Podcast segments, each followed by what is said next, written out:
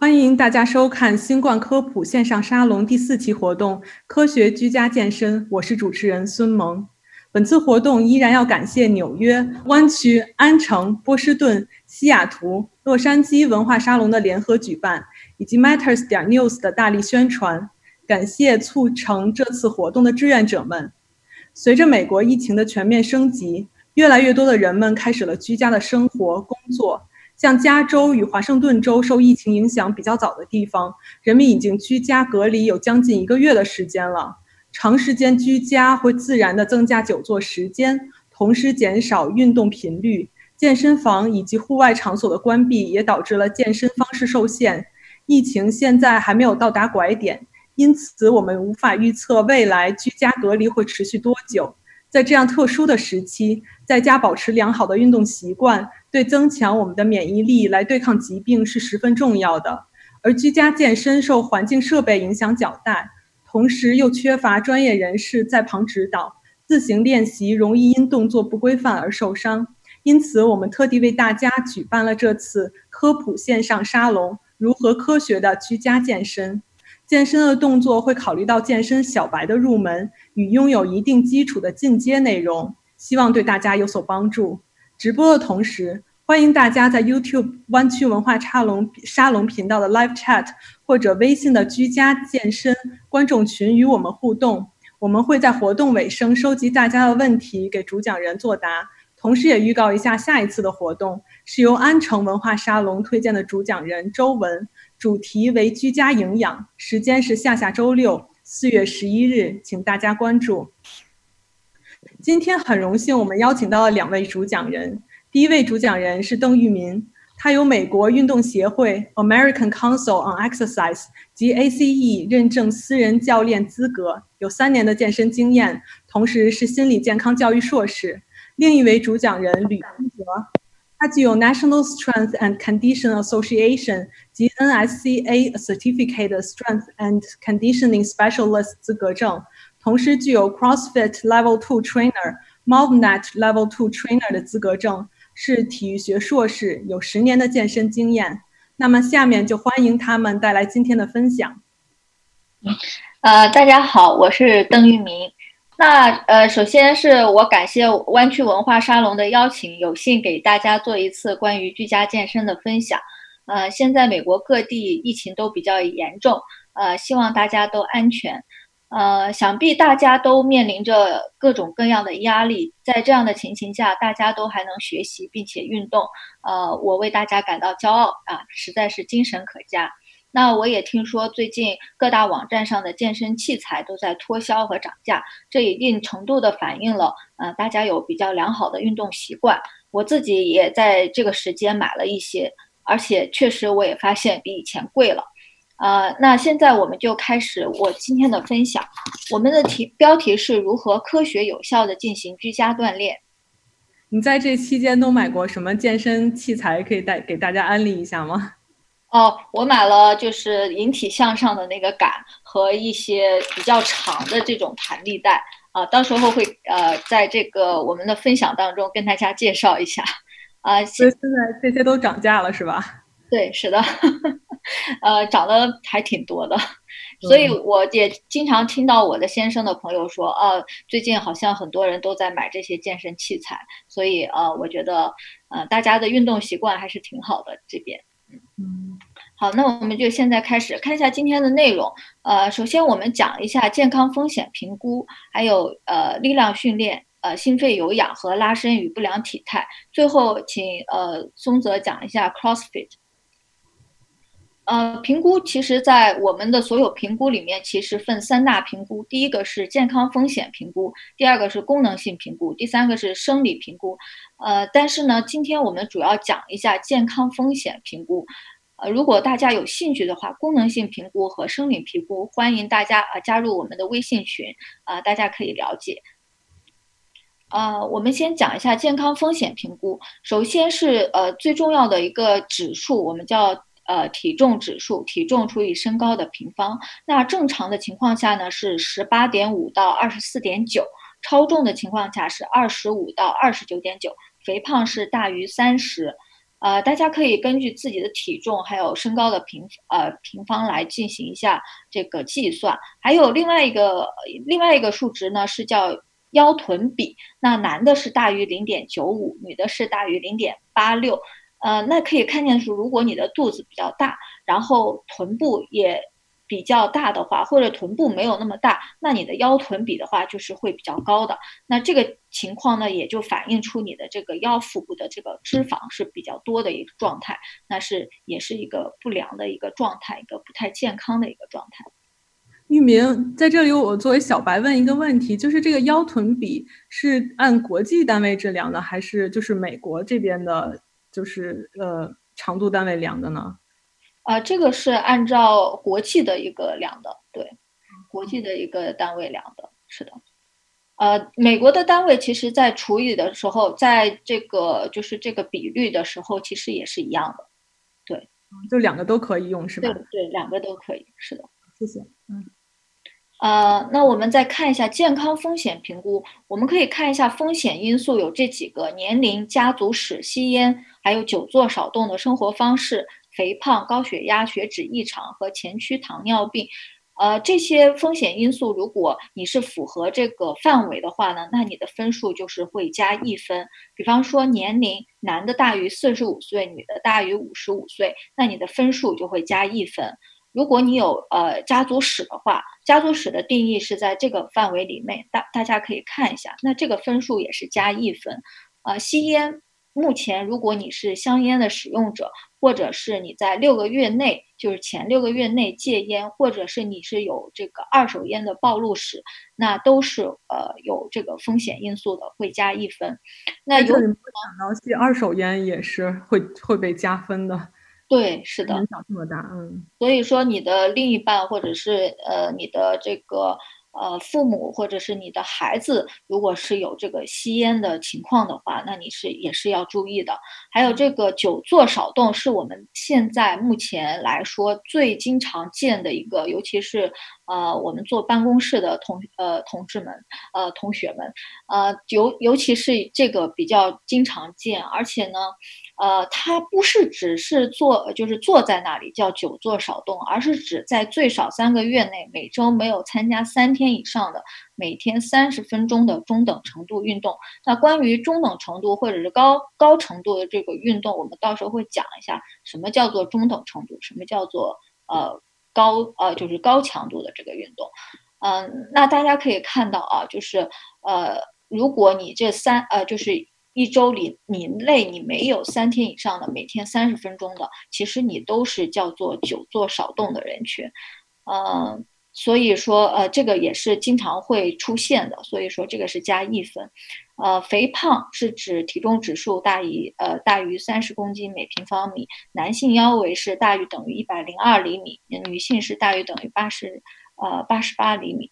呃呃，高血压和血脂异常，还有前驱糖尿病，这个我就不给大家念了，大家可以呃看一下，了解一下。呃，两分以上的，我们说是它是有中等程度的风险。那在进行高强度运动前，需要进行体检啊、呃。然后有症状者是指你有心脏病、呃冠状心血管疾病，或者是说你已经是呃，比方说膝盖受损，然后呃。有一些运动受限的一些问题的话，那这些都是高程度风险。在进行中等强度以上运动前，需要咨询医生、体检和做运动测试。也就是说，医生允许你做什么样的运动，你就可以做什么样的运动。呃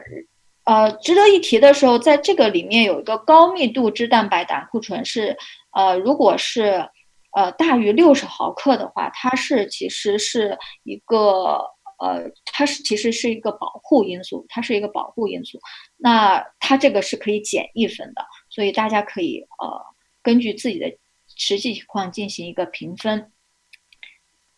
嗯、呃，那我们再主要看一下久坐生活方式的危害。那如果说是呃，大家可以看到这个图啊，是随着久坐方式的时，就是久坐的时间越长呢，它跟呃，它跟这个死亡率和这个呃患癌的这个概率而言，都会是增加的。那根据美国健康指南，成年人每周至少进行一百五十分钟的中等程度有氧运动，或者两每周两天的肌肉强化运动才能满足呃每周的运动量。呃，所以大家可以看一下，也就是说一百五十分钟，你如果是每周运动三天的话，哦，每每每次运动五十分钟，你最好是每周是运动三天才呃三天的这个有氧才是可以的。嗯，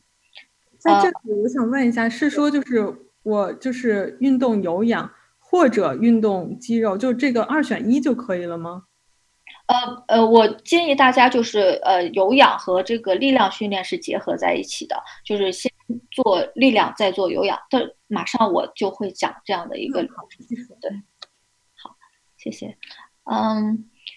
呃，我们所以，我先推荐大家可以购买的这个居家健身的一些设备。当然说不是说一定需要有这些设备，比方说呃哑铃，你可以拿两杯水这样子的话，呃。当然是可能是两个瓶子是要一样的水，然后装装在一起，这样其实也可以做。然后瑜伽垫我相信大家应该都有，还有这种短的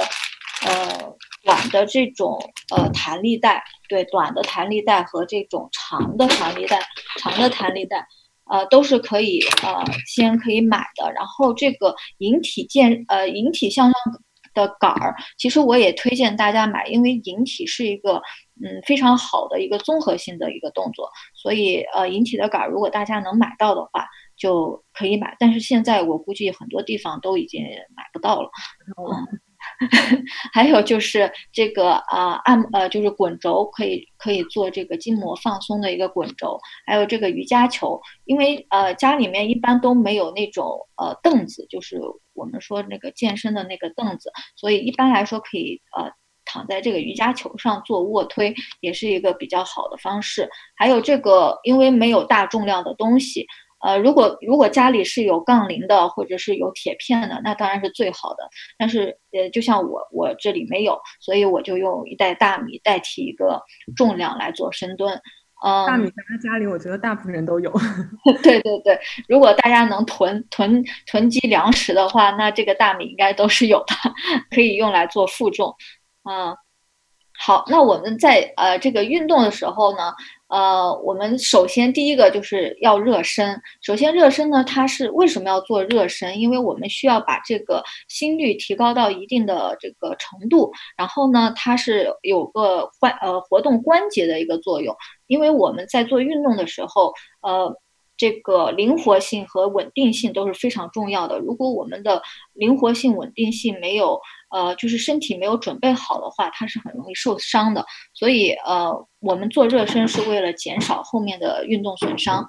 呃，如果说是呃肥胖呃肥胖人士的话呢，就不建议进行开合跳或者高抬腿。那一般的人就是像我们这种呃稍微有一个健身基础的，呃呃年龄也不是太大的人群，我们可以进行一些开合跳、高抬腿这种跑跳的运动。啊、呃，这个每组三十克。呃，三十个可以做两组，然后活动一下肩关节、肩关节绕环和髋关节、髋关节，还有手腕和这个脚踝的关节的绕环。这样子的话呢，我们就呃准备好，因为呃你当你做这个热身的时候，其实大脑就已经反应过来了，好，我的身体要开始做一些运动了，所以它会调节呃我们的这个各个方面的这个肌肉，做好准备的状态。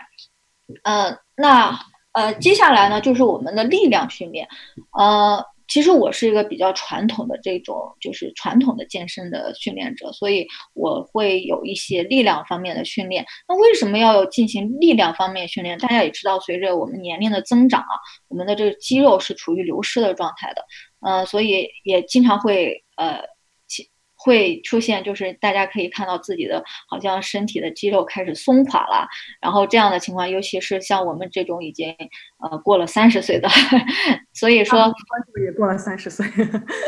对，所以说呃这个力量训练是可以提高大家的这个呃肌肉的含量的，然后呢呃肌肉含量一提高呢，那这个基础代谢率也就提高了。那也就可以看见，其实我觉得基础代谢率提高了，对我而言是有非常大的好处的。比方说，我可以吃的更多一点，然后我又不用长胖，而且我的这个，因为我是留疤的体质，所以我的基础代谢率高了以后，我发现我的这个疤痕这个消失的也会比较快一点，所以这个也是我为什么要开始进行呃，可以帮助美容。对对对，开始进行力量训练的一个这个动机啊，呃，那第一个阶段呢，这个前三周其实是针对于完全没有运动基础的人士的，而且会有一些肥胖的问题，或者是说年龄稍微大一点的人群。那第一周我们完全没有运动基础的情况下，我们首先是希望呃改善一下心肺的功能，加强一些核心肌肉群。那第二个阶段是第四周到六个月，我们就开始有些减脂，呃，大于增肌的这个状态，就是呃减脂为主啊、呃，增肌为辅。那采取有氧和无氧结合的一个方法，呃，控制饮食，增强肌肉。第三个阶段是六个月以上，保持呃就是保持第二个阶段，或者是我们开始呃增加更大的肌肉量，然后不要那么呃就是特别的注重于减脂。那这个呃过程中呢，也比较容易重蹈覆辙，需要决心和计划。那第四个阶段是一年以上，我们需要一个平衡与保持。就有时候呢，你发现你吃的特别多了，然后碳水吃的非常多了，然后没有怎么控制的时候，你就发现你的体脂长得会比较快一点。呃，体脂长得会比较快一点，你其实很很容易看出来，就是你的这个肌肉线条没有那么明显了。那有一个保持的一个过程，所以也不要太注太注重于说我要零碳水这样子。嗯、呃，这个以后后面那个松泽同松泽会给大家讲一下。好，运动计划，我们首先在这个运动之前，我们要确定一下，就是每天要做哪些活动，无氧要做什么，就是力量训练要做什么，动态动作要做几组，每组几次，是否负重，组间休息是多长时间。静态动作要做多长时间，做几组。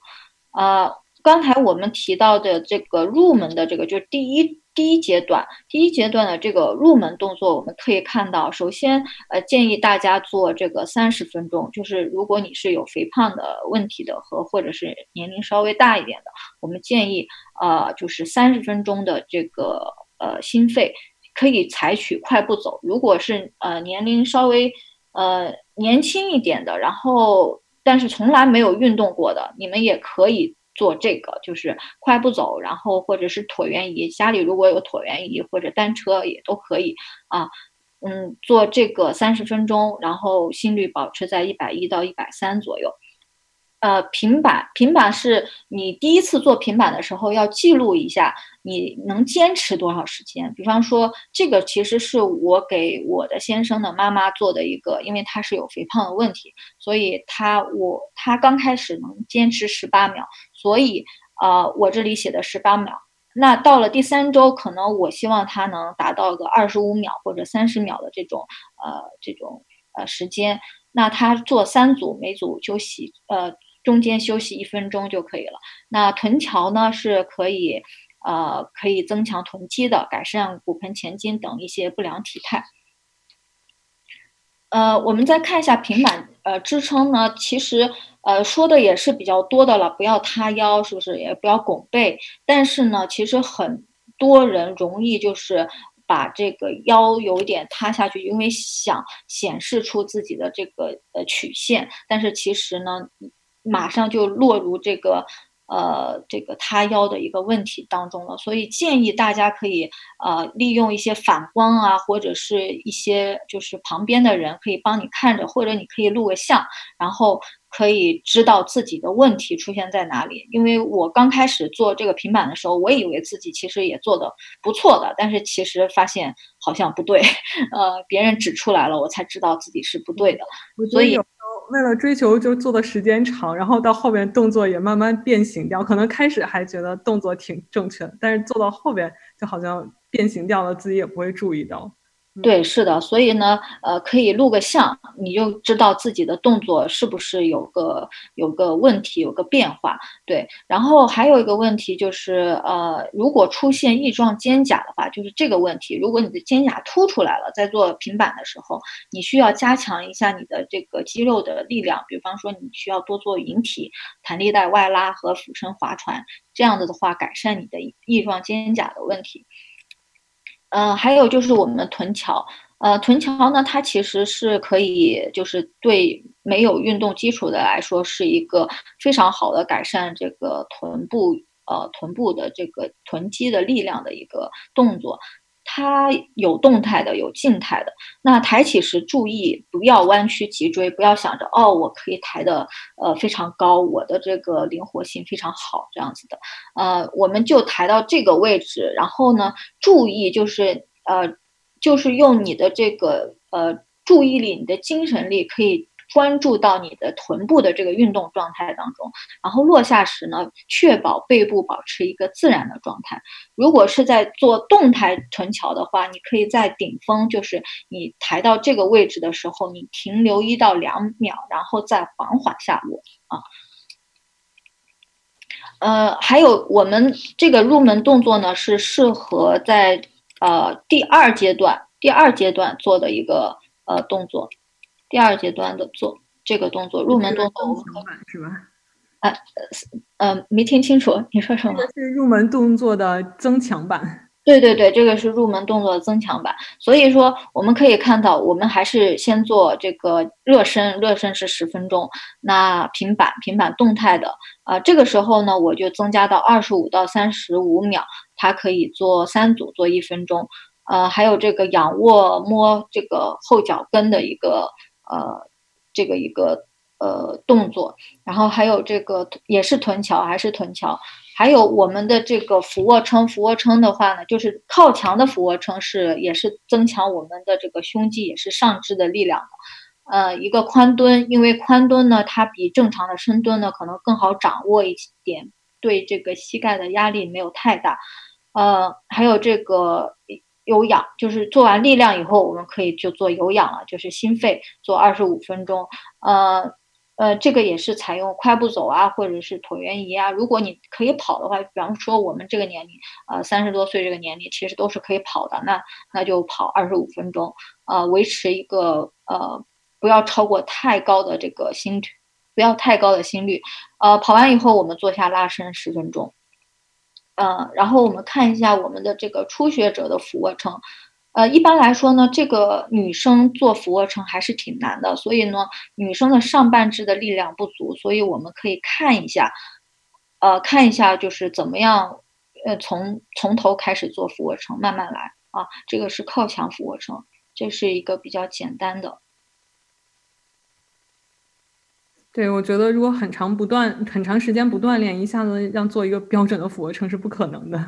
嗯，是的，所以说我们有一个就是呃阶梯状的，就是我们可以一步一步来啊。呃，在这个靠墙俯卧撑大概做呃两三天，或者是呃四五天、一周以后，你就会发现你的这个力量增强了。接下来你就可以开始做这个辅助的跪姿俯卧撑。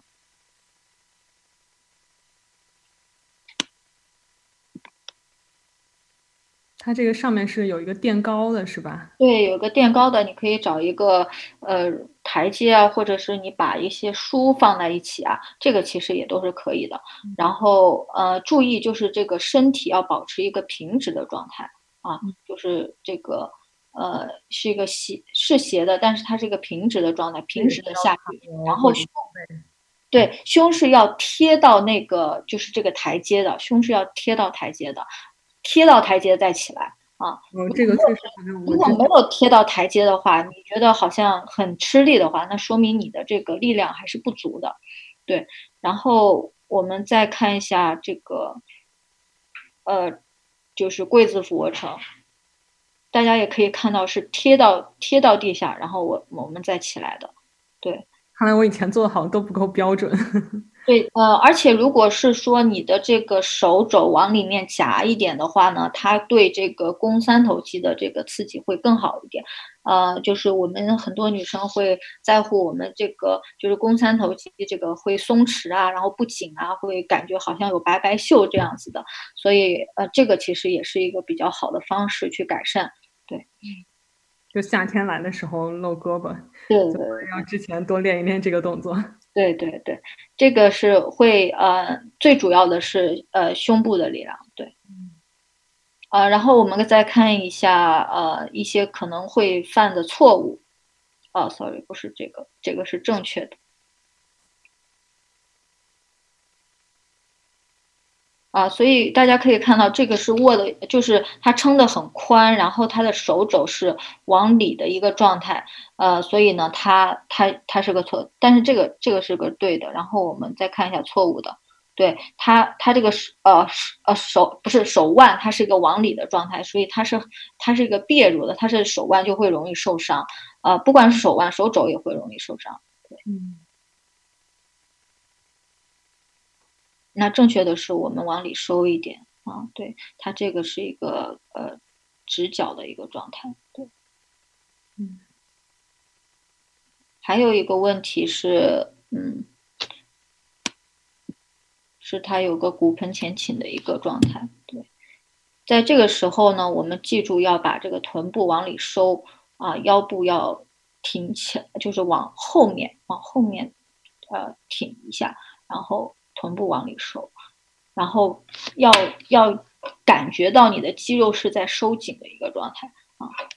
对，我也是发觉我先生做这个俯卧撑这个动作好像就有这方面的问题，所以他好像每次做完俯卧撑之后都抱怨说腰疼，就可能是这个腰就塌下去，然后还挺容易受伤的。对，是是会很容易有这样的问题。所以这也是做平板的时候会经常发现的问题，就是呃刚才不是也说做平板的时候，这个你们看到是这样是直的，但是在这个时候在这个时候它就是一个弯曲的一个状态，所以所以做平板其实大家都认为自己是挺直的，其实呃还是可以再改善的。可以对，女生因为有时候觉得翘臀还挺好看的，就可能确实会追求那个姿势。对对对，所以这个才是一个，就是这个静态的才是一个真正的平板的一个状态。对，对这个确实挺挺值得注意的，嗯。然后我们看一下一个完整的俯卧撑。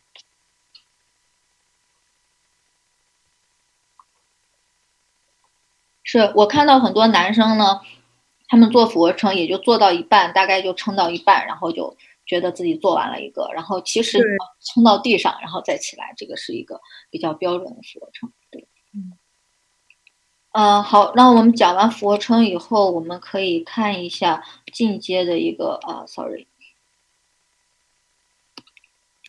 进阶的一个动作。呃，进阶动作就是我们大概是在第三个阶段了，有一点的呃这个运动基础的，我们可以做一下热身，呃开合跳、高抬呃高抬腿和拉伸，然后呃做三十个，可以做三组或者两组都可以。然后腰腹部的一个激活、仰卧、摸后脚跟，这个是我喜欢做的，当然大家也可以选择呃你们喜欢做的一个激活腰腹部或者核心的一个动作。那呃左右算算一次，共三十次。呃，腰腹部激活，你们还可以做 hollow hold 和平板，做到力竭。那有些人说，那我可以做十分钟，那那那就算了。我我相信做十分钟的，呃，这个已经是比较挺有健身基础的，我们可以直接到后面来，就不用做这个了。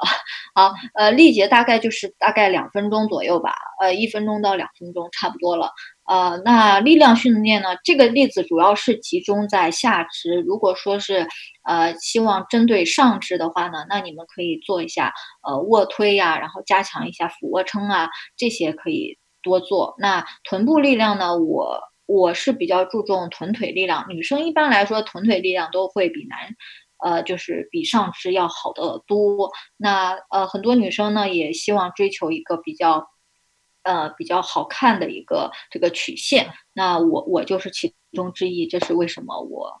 比较擅长臀腿的一个训练。呃，那臀部激活我会做呃弹力带的臀外展，我会做螃蟹走。呃，当然臀外展还有其他动作，待会儿我会说一下。还有臀部的训练，深蹲是一个综合性的运动。呃，臀背部硬拉，硬拉如果是家里有杠铃的话是更好的，如果没有杠铃的话，可以做哑铃的硬拉，呃，或者是。单腿的硬拉，呃，臀部训练啊、呃，还最好的动作就是臀推，呃，还有后面呢，我们可以做一下啊、呃，这个高强度间歇或者中等强度间歇。那我们呃可以选择简易的波比，呃，做十二个，做三组啊，呃，简易的波比，然后做引体，然后再做俯卧撑，然后呃一个循环，再做一个循环，做三个循环就可以了。这个也是我从这个 CrossFit 得出来的，就是有一些灵感，然后我自己简单化了。对，因为我中间还要加上力量的一些东西。呃，那我们看一下核心啊，就是这个 hollow hold。呃，初学者可以这样做，就是呃脚放在放在这边，然后呃要注意，就是臀背部是要贴紧地面的。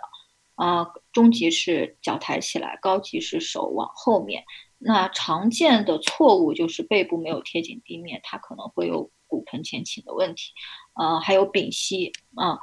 就是大家在做这个的时候需要注意呼吸。啊，不要 hold your breath。我在这里我知道，就是自然状态下背部好像是不会紧贴地面的，所以这个时候是说就是要用力，就是让它紧贴到地面吗？对，是的，就是你呃故意要让它呃紧贴到地面，就是收紧腹部这样子。对，收紧腹部。嗯。啊，然后我们看一下动态的一个，它这个是一个呃动态的 hollow 的一个。情况啊，看两头就两头起的感觉，嗯，对，它是在摇摆的一个状态，对，嗯、这个是动态的，这个也可以做一下，嗯，好，呃，我们做弹力带腕展其实就是激活臀中小肌的一个呃这个过程，那它其实有很多动作可以选择，你可以挑一个做，你不是不用说四个我都要做今天那。其实那时间是很有限的，所以说我，而且你也很容易疲惫，所以你挑一个你最喜欢的来做就好了。比方说，我就比较喜欢这种螃蟹走的这种，嗯、呃，那我就大概做呃两到三组。我一般是用比较，因为我的我的臀外展的这个会比较重一点，所以我会选择大概一百二十磅左右的这种弹力带做，嗯，做这个螃蟹走，对。嗯，然后我们看一下深蹲。深蹲是大家呃非常容易出现错误的，而且大家都会在做深蹲，呃，希望有翘臀，呃，但是深蹲呢，其实还是嗯比较容易出现错误，因因为有一些很多人有不良的体态了，或者说没有注意一些细节了，所以经常会出现问题。而且如果说是呃一味的上大重量的话，那就很容易受伤。呃，首先我们看一下膝关节，膝关节它是一个。呃，它应该是跟脚尖的方向一致。如果是出现内扣的状态，说明你需要加强一下臀腿的力量，啊、呃，辅以一些呃放松和拉伸。呃，还有这个脚脚后跟不着地的这种情况呢，呃，这个也是会很容易出现的。它会，比方说臀部会向后坐这种，呃呃向后向后坐，它它会出现一种代偿。而且它这个脚后跟呢，主要是由于这个呃小小腿的这个后后侧的这个就是脚跟，它不是一个比较放松，不不是一个那个很很好的一个状态，所以需要拉伸一下后脚跟，然后拉伸一下大呃小腿的后侧，比目鱼肌啊、腓肠肌啊这种呃也需要拉伸一下。还有一个，它可能重重心也有点靠前，是不是？对对对，是的。所以，呃，我们也要调节一下重心，重心是对，是应该，呃，在呃中后方的，对。然后还有就是我们的这个，呃，呃，这个髋关节啊，髋关节和膝关节，那膝膝盖的这个弯曲先于髋关节，那是会造成膝关节的一些受伤的。所以这个状态我们也需要加强臀腿力量，啊、呃，加强臀腿力量。然后注意，呃，在深蹲的时候是向下做啊、呃，向下做，不是向后做。如果你感觉向下做特别的，呃，吃力的情况下呢，那说明，呃，还是有些地方或者是紧张，或者是说，呃，你的这个之前的这个动作没有做对，会造成一些的一些问题，对。嗯然后还有我们的这个弓步蹲，弓步蹲的话跟这个呃深蹲的有一些问题出现的也是一样的，比方说像前倾，然后膝盖外扣啊、呃，这呃不是呃膝呃膝盖往外打的这种状态，所以我们看看一下一个正确的一个弓步蹲的一个方式。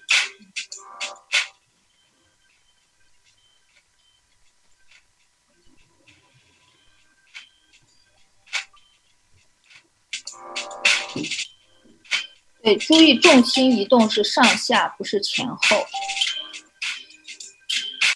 就是说我先往前走，但是我在下落的时候，就是一定是上下动，而不是左是前后摇摆那样，是吧？对，是的。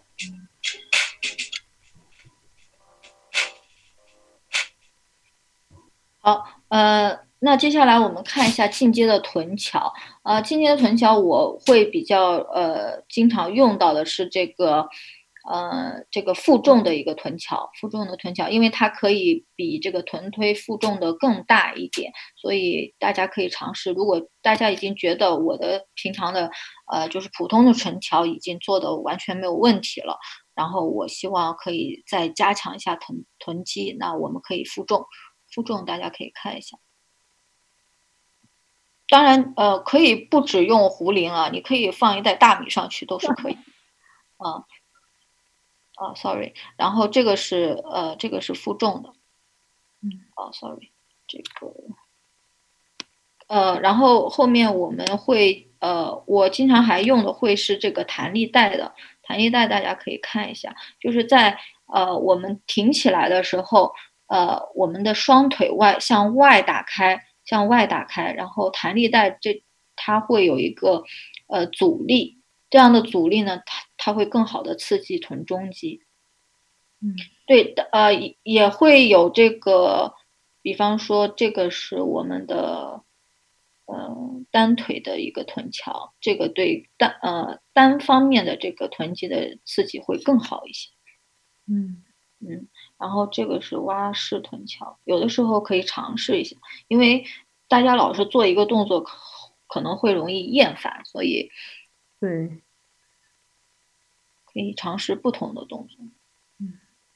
确实不知道臀桥原来可以变换出这么多花样。对，但是我建议呢，大家先呃做好做好一种臀桥，然后呃练习多了以后，大家可以自己选择自己喜欢做的。对，好，嗯嗯。呃，然后就是臀推了。臀推比臀桥更好的原因在于它它的这个就是做工的范围会比较大一点，然后它是更有效果的。嗯、呃，但是呢，它也不太不太容易掌握。如果你一味的上大重量的话，你的这个腰部也会受到损伤。所以大家可以看到，如果是重量过大，然后挺不起来的话，然后它这个。呃，小腿和这个大腿它没有是成九十度的话是呃是有问题的。还有就是我们的这个嗯膝盖的方向和这个脚尖的方向不是一致的，这个也很容易会受到损伤。所以我们要保持呃膝盖膝盖的方向和这个膝关节的方向和这个脚尖的方向是一致的啊。还有的就是嗯我们的这个。这个脊椎，脊椎不要挺起来的时候不要弯曲的太多啊、呃，不要觉得哦，我这个我可以我可以再往上一点这样子。那呃，最主要主要的是保持一个平直的状态。我们可以看一下一个比较好的一个动态的一个演示。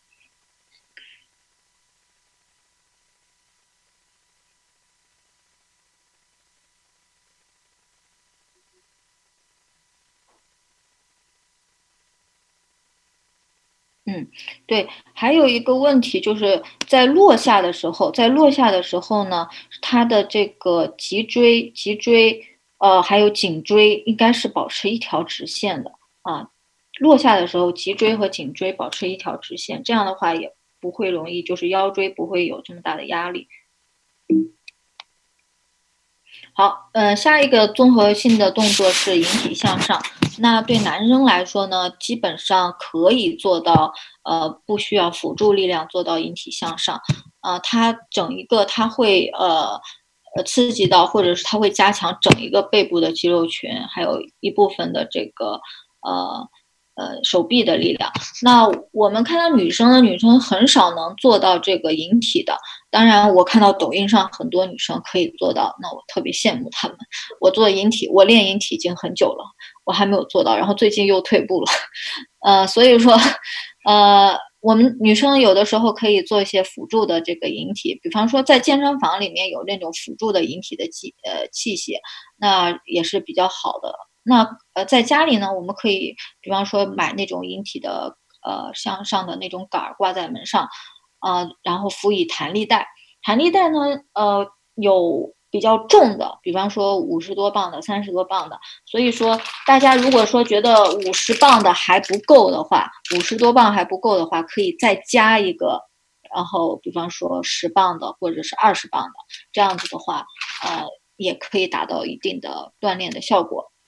那需需呃需要注意的问题就是，我们在做引体的时候很容易耸肩，就是我们想拉起来的时候，那这个地方就很容易耸起来啊、呃，所以这个呃需要沉肩，沉肩的话会好一些，耸肩的话会会使我们的这个地方会变大啊，这个会变大，然后女生可能不会太喜欢。嗯，对，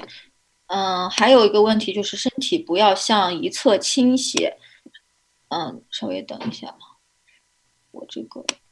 ，sorry。呃，身体不要向一侧倾斜，因为它的这个受力会不均衡。还有这个不要握太宽或者是太窄啊，这个也会损伤关节。嗯，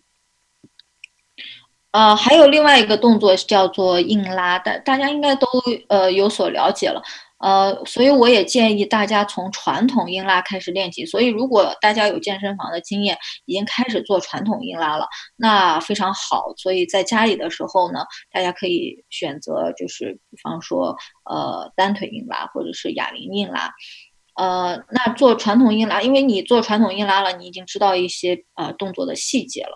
呃，所以可能更不会容易出错。那硬拉呢，它会对整一个后后背部，呃，还有这个呃臀肌啊、腘绳肌的力量都会是有一个增强的作用，而且它是比深蹲更好的刺激到臀肌。所以，如果是你想要有翘臀的话，硬拉是你是呃必须要练的。所以我锻炼是吧？嗯。啊 ，sorry。哦，没有没有，我就说，就所以想要翘臀就是。就是这个硬拉是比就是深蹲更好的锻炼，嗯，对对对，是的，硬拉是一个呃更好的锻炼，然后它还更容易刺激到这个后大腿的后侧，对，大腿的后侧，因为很多人他也不想这个大腿前侧太太发达嘛，所以那大腿后侧反而嗯有一点点线条反而好看一些，对。所以我们可以看到，这个是一个传统的硬拉，我们是放下来然后再拉起来，啊，然后我们的这个，呃，杠铃是在脚中间的啊，脚的中间的，然后，呃，杠铃和这个手臂啊，嗯，手臂还有这个，嗯，这个膝关节是在一条直线上的。然后在家里面，如果大家没有杠铃，我们可以尝试一下哑铃的硬拉。嗯，哑铃的硬拉呢，它可能它的这个屈膝的动作会更更大一点，屈髋和屈膝的动作会更大一点。嗯，但是最主要的是要保持腰背部的平直。这呃，硬拉的这个细节比较难以掌握，所以呃，大家在做的时候最还是建议大家自己录个像，然后自己分析一下问题。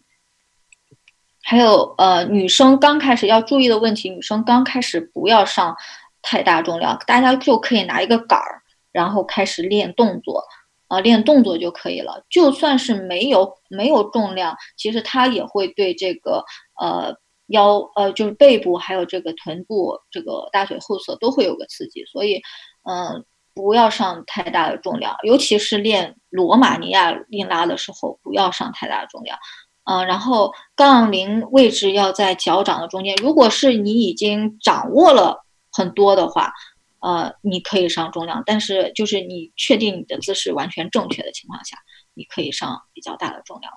呃，但是我这个大重量对女生来说大概就是八十磅以上，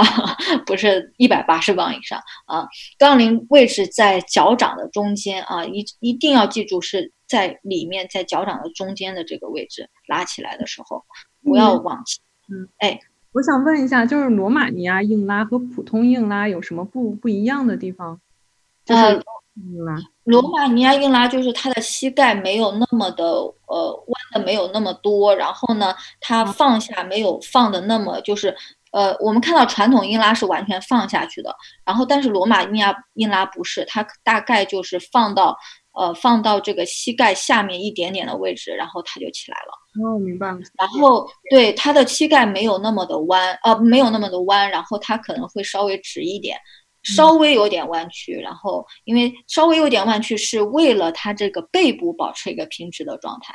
对，所以呃，这个是一点不同。那罗马尼亚的硬拉的话呢，它对这个臀部的刺激会更好一点，但是建议是从传统硬拉开始练习。好的，嗯嗯，手臂要保持垂直的一个状态，就算你是拉起来的时候，手臂依然是要保持一个垂直的状态，或者放下去的时候依然是一个垂直的状态啊。呃，膝盖稍微弯曲，不要内扣，和脚尖方向一致。呃，髋髋部它不是在做一个上下的运动，它不是往下蹲啊，所以呢，它可能有一点点的这个呃上下，但是就是呃，大家可以回去看一下，我们可以看这个。这个是他的站立的姿态，然后我们看到他他蹲下去的时候，其实就是稍微稍微下去了一点点，而且他主要的髋部运动是在往后的，然后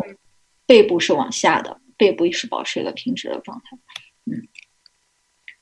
这个跟深蹲不太不一样。好，那其他上肢的动作呢？可以看一下，这个是关于一些嗯胸肌的一些训练。可以说是高位的一个俯卧撑，然后再加一个负重，这会呃更难一点。嗯，刚刚我看到那个嗯 live chat 里面有人问说，上半身负重嗯合理吗？是否容易受伤？呃，如果你的这个呃呃整个胸肌或者背部的力量够的话，你的这个都是可以的呀。如果说是呃你没有这个运动基础的话，你之前没有做过负重，那你还是小心一点。比方说你负重的话，不要一下加一个呃二三十磅的，你你加个五磅的，你加个五磅，然后慢慢的加上去。总之就是循序渐进，对吧？啊、对对，循序渐进，不要一下就是三十磅、四十磅这种上去了，那那就可能会出现一些就是体态的，就是动作的这个嗯不准确，那会造成一些的问题。对，那所以保持姿势正确的情况下，然后合理的增加负重是可以的。嗯，对，是的，没问题。对，是的。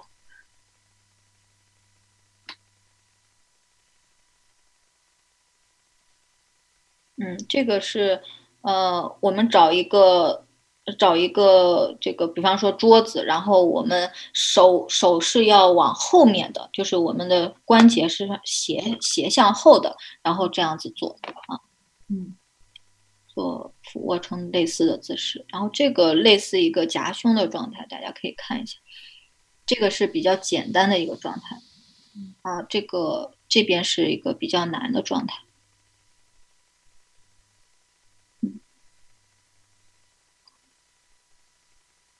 然后呢，这个，嗯，他还用了这个床单，然后夹在门上，然后做这个夹胸，真是好有居家的智慧。对，这个其实也是蛮好的，就是用自重的力量做做这个胸部的锻炼。在这里，我们也提醒观众，就一定要在安全的、安全的那个保证的情况下做这个动作。是的，你如果说是你没有挂好，你的到时候呃摔下去了就不好了。还有就是那个引体杆的问题，你一定要把它固定好，因为我之前在国内的时候，用那种就是钉在墙上的，或者是说粘在墙，用强力胶粘在墙上的那种，我就摔下来过，我就伤过腰。所以说大家一定要小心做那个，就是一定要确定它是安全可靠的。然后才才做啊，不要摔下来，摔下来这个是一个很大的问题了，得不偿失。如果捏住的话，嗯、肯定是无法承，就是承承担那个整个人体的重量的感觉。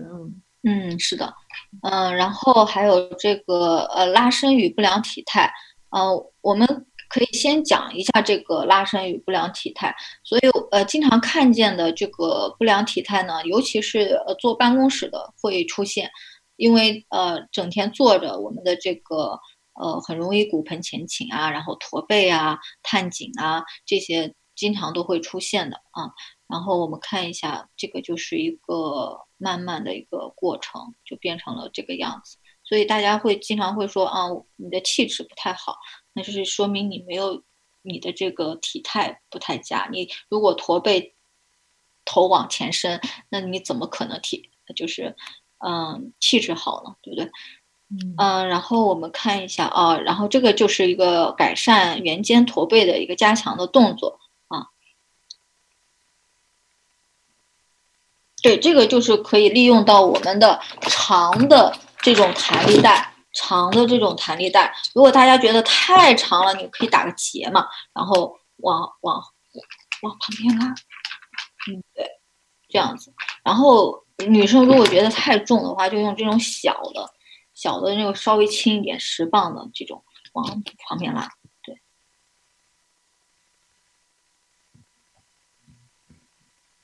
好，这个是我们抬起来，抬起来，然后抬起来，然后往上。哦，先往先往宽的，然后再往上。嗯，这样子。这个可以在你们可以在就是呃最后的时候做，就做完你们的综合性动作以后，可以做一下这个。嗯，这个都是改善圆肩驼背的加强动作，但是呃最主要的，我建议大家最主要的是你们要做引体，因为其实我做这些动作我很容易，就是因为这些动作太多了，然后。你很容易就忘了，容易就忘了以后呢，那你就呃，我就发现我自从什么时候改善呢？就是开始做引体以后，我的这个圆肩驼背的这个状态才是会才真正的有了改善。所以我推荐大家要做引体，还有俯卧撑。对，啊、呃，还有这个骨盆前倾，骨盆前倾呢。呃，大家可以看到，也是一个骨盆前凸的状态。然后这幅图呢，大家可以看到，大家可以看一下，猜一下哪位哪位美女是有骨盆前倾的问题。因为我们现在这边是呃没办法看到 live， 因为跟 live chat 有一些的延迟，所以可能我们就给十秒钟给观众，让大家踊跃互动，在 live chat 踊跃互动一下，然后我们十秒钟之后揭晓答案。就主要对比，那就主要对比二十二号和二十四号、二十五号这几位美女，看哪个有骨盆前倾的问题。然后正好在这里也也提一下，有一位 live chat 之前的朋友问说，如何判断自己有没有骨盆前倾呢？可以请玉民一会儿也也帮忙解答一下吗？哦，也可以。呃，就是呃呃，我们说骨盆前倾呢，大家可以看出来它，它它这个呃不是在一条直线上，就是它的这个脊椎的中心啊、呃，不是不是跟这个是在一条，它是脊椎往下的这个一一点部分跟这个是在一个条直线。那怎么操作呢？就是比方说你靠着墙，然后你发现这个。这你的这个腰腰背部的这个和墙的距离是已经已经大，就是你可以放进一个这个呃一个拳头了，那可能说明就是你会有这样的一个问题。如果就是你整个人靠着墙，然后你的这个腰背部跟这个墙的距离已经超过一个拳头了，那就是有骨盆前倾这个问题。我们现在可以揭晓答案了。啊、呃，然后呃，那那就是二十二号了。二十二号大家可以看出来，他会呃，大家可能会觉得他的臀部好像更翘一点，然后更性感一点。那他其实大家可以看到，他上半身的这个腰椎，他的腿，他的腿部的这个呃骨头，这个后面这这个这个是跟上面是不在一条直线上的，是吗？所以呢，他不在一条直线上的情况下，他就是一个骨盆前倾的一个状态。啊，所以说，呃，呃，我们看这个这个美女，她可能稍微有一点，但是但是比这个好一些，比这个好一些啊，嗯，比这个好，所以大家可以看出来。而且骨盆前倾呢，呃，随着年龄的增长，呃，年龄的增长呢，它会更更明显更严重，它会有这个就是你们可以看到腹部凸出来了啊，腹部有一个凸出来的一种感觉，然后呃不是那种平直的状态，不是平直的状态，然后大家还会觉得哦，你的这个臀部怎么好像挺翘的，那其实是假翘臀，不是真的一个翘臀啊。所以因为你的骨盆前倾了嘛，然后你的这个呃呃这个臀部是一个往上的状态，所以所以它它就会显示出好像是一个翘臀，但实际上是假的，是一个不良的一个体态。看起来很好看，但其实不健康。对对，是的。所以骨盆前倾呢，除了除了你呃怎么做怎么改善呢？其实最主要的也是要加强这个肌肉的力量，比方说你的这个可以做做硬拉呀，可以做做深蹲呐、啊，这种综合性的动作，加强一下你的这个臀腿力量，还有这个竖直肌啊。然后呢，我们也可以做下放松的一些拉伸放松的练习，比方说我们拉伸一下股四啊，拉伸一下股四头肌，就是呃不是呃大腿前侧的，就是大腿前侧的肌肉。然后还有我们放松一下胸小肌，呃胸大肌就靠着门就可以了。那它有三种啊，先是这样子的，然后再是这样子，然后再是这样子，可以分三个不同的这个位置进行拉伸。还有这个斜方肌和肩胛提肌。嗯、呃，大家不一定是每天，呃，就是每天可以做一下这样的运动，但是也可以就是手手掰着，稍微轻轻的掰着头往下往下低一点，这样子是拉伸放松一下这个斜方肌和肩胛提肌。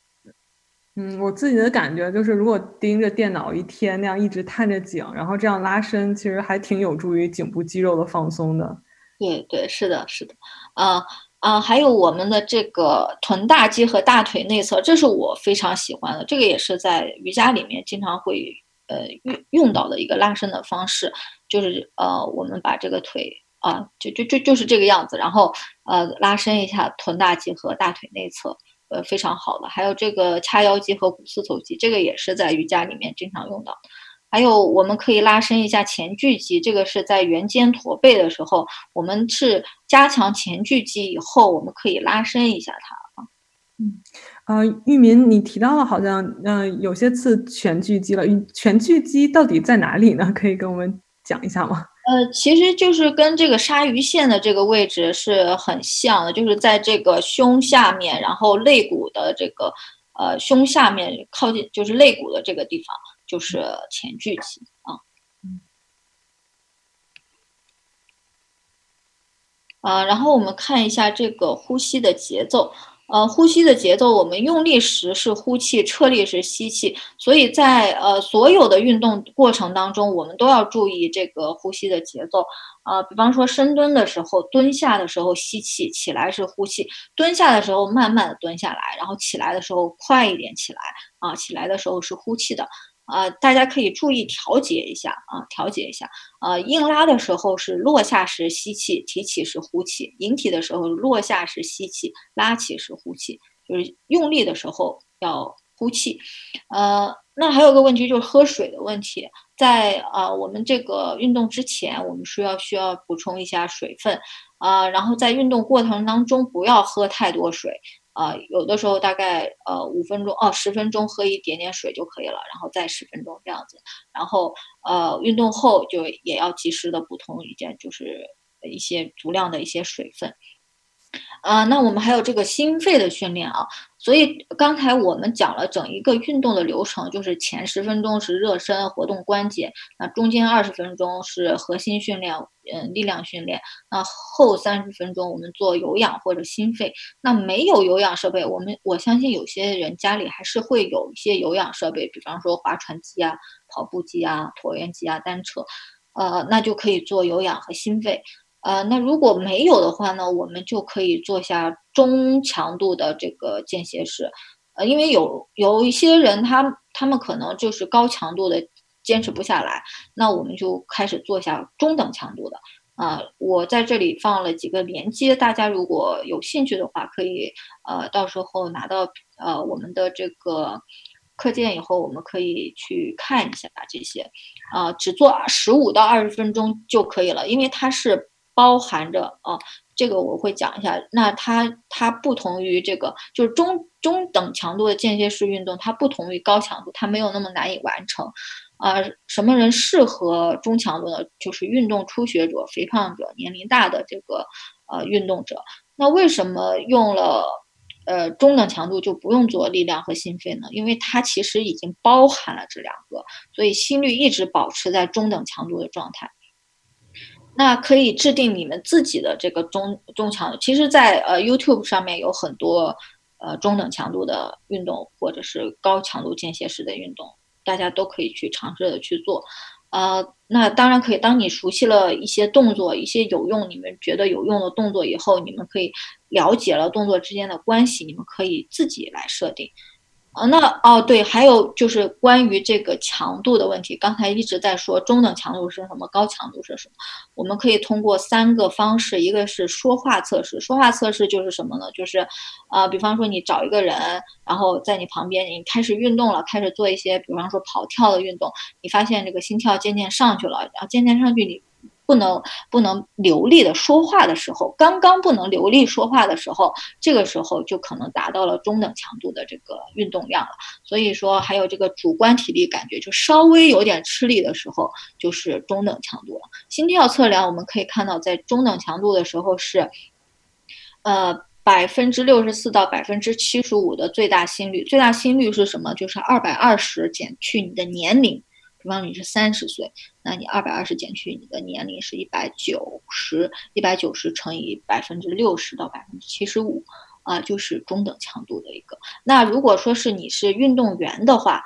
呃，你是运动员的话，那你这个最大心率就是中等强度的这个心率就会稍微高一点，就会往往右边偏一点。那比方说运动员可能中等强度一百四或者是更高，啊、呃，都都是有可能的，啊、呃，那。那稍微不运动的话呢，可能就是一百、一百一啊这样子的，比如三十岁左右一百、一百一这样子的差不多啊。然后那如果是更弱的话，那就是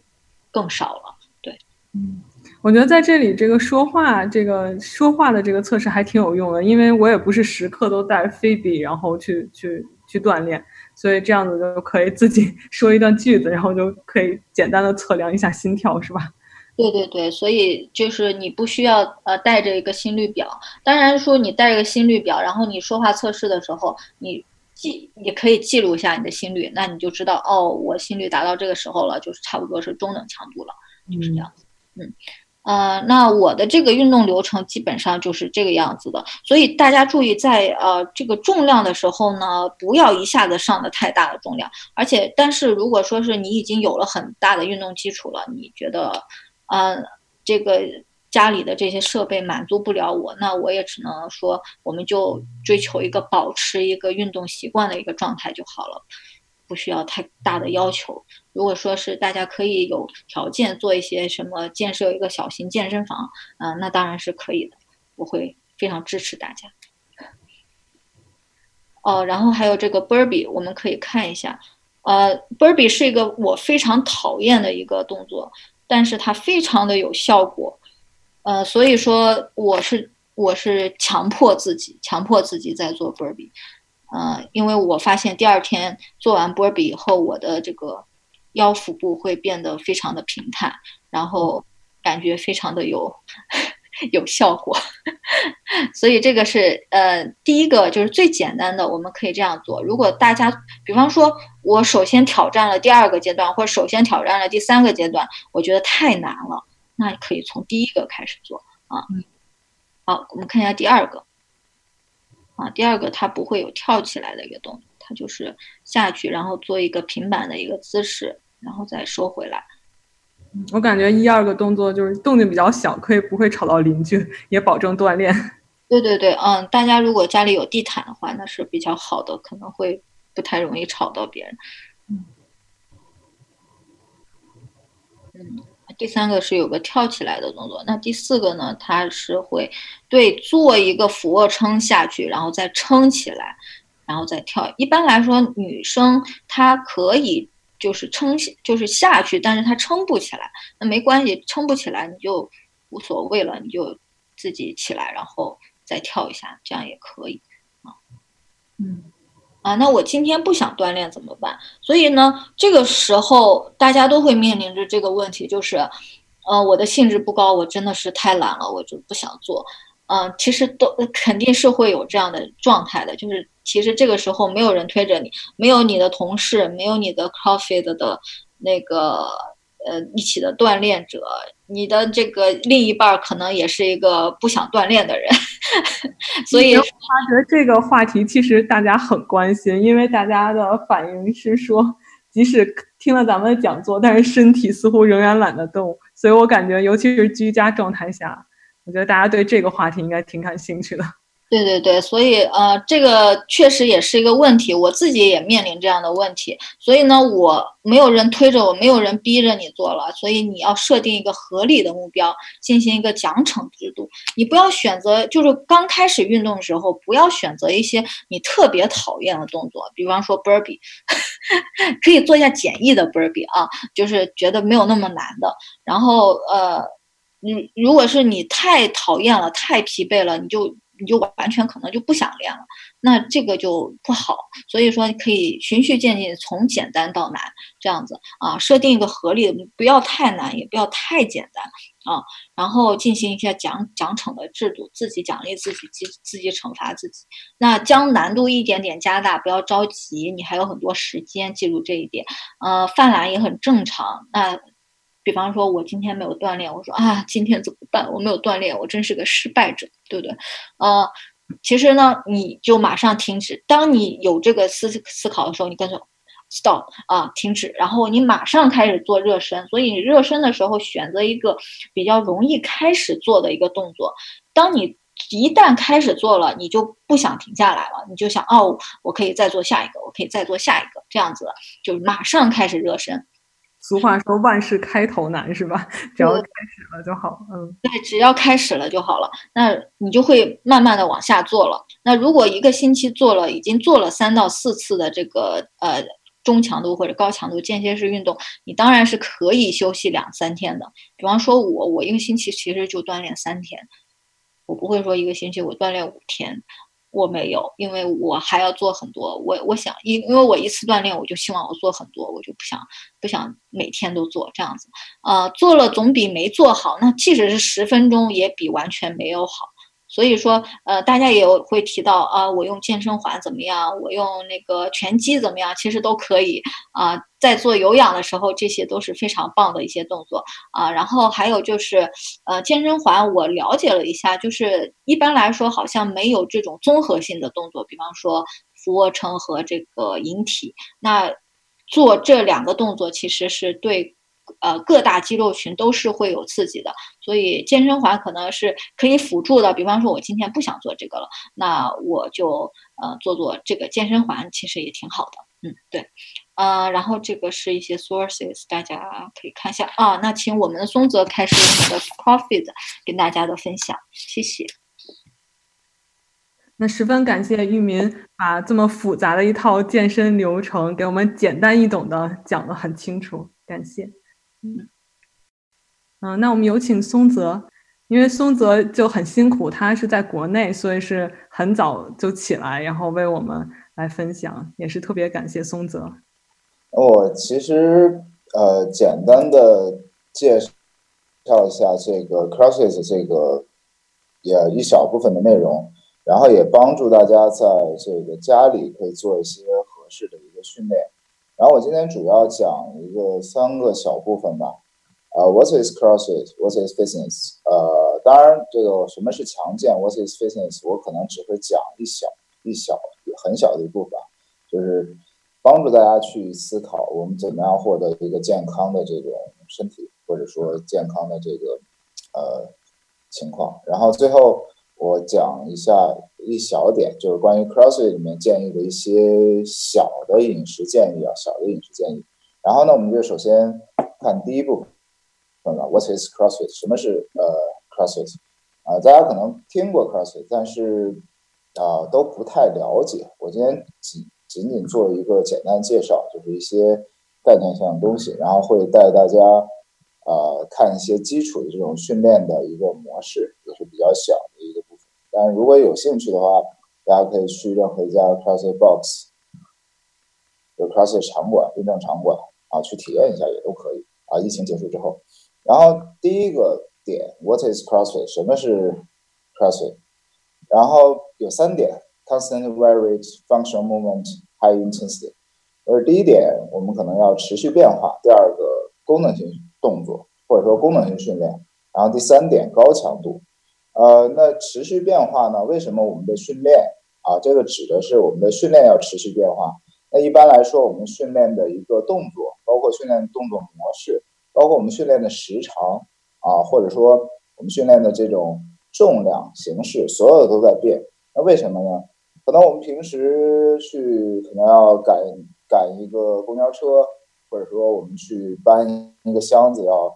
啊、呃、走一会儿，或者说我们去拿很重东西拎一会儿，这种这种任务可能是相对随机的。那我们平常的训练也要应对各方面的这种身体或者说这种体能的挑战，所以我们的训练应该是多样化的，就持续变化，而不是一个相对固定的一个模式。因为相对固定模式，可能你会少了很多的这个训练的一个训练的一个东西，就比如说你一直在做深蹲，可能你习惯了这种深蹲的动作模式，但是你可能去做一些其他动作的时候就很不适应。然后第二点 ，functional movement 功能训练。那我们功能训练一般就会指着我们人的一个正常的一个复合的动作啊，这个有一个简单的一个动作模式的一个说明。比如说我们的一个蹲 squat 啊，这就是我们正常人天生就会做的一个动作，就下蹲啊，包括这个弓箭步 lunge， 然后我们的这种 push pull 就推或者拉。但是大家可以发现，就是我们上面这些动作没有一个是简单的某一块肌肉参与，它需要全身的这种协调发力。就是比如说我们在呃做一个蹲的时候，我们上半身要保持一个稳定的状态，然后下半下半下半身的这种关节在做一种屈伸，然后包括我们的呃很简单一个例子，我们把一个重物举过头顶，我不可能说我下半身就不动了，或者说我上半身就松散的，我不可能把一个物体去推过头顶。所以这种日常生活中或者说锻炼中这种复合动作，比如说常见这种这种动作模式，一般来讲都可以啊、呃、多关节参与的，我们归为这种动作模式的一个一个特征之一。那还有一点就是 go to extremity， 就是我们的这个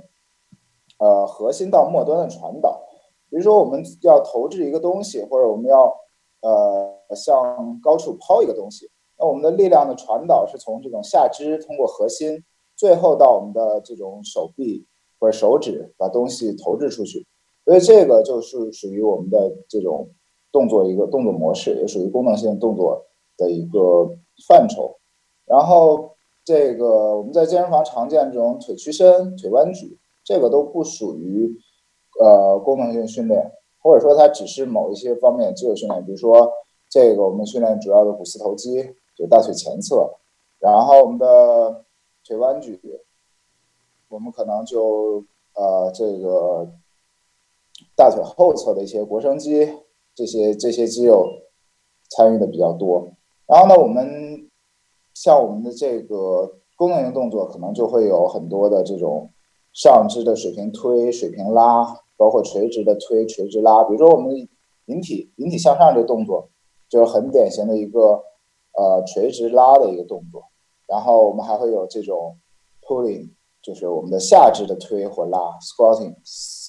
这个蹲的话就属于下肢的推，就是所以我们这样这样来归类功能性的训练。而功能训练也是有助于我们各项运动或者我们生活的一种训练模式。当然也不是说单关节运动不好，就是你可以选择一些，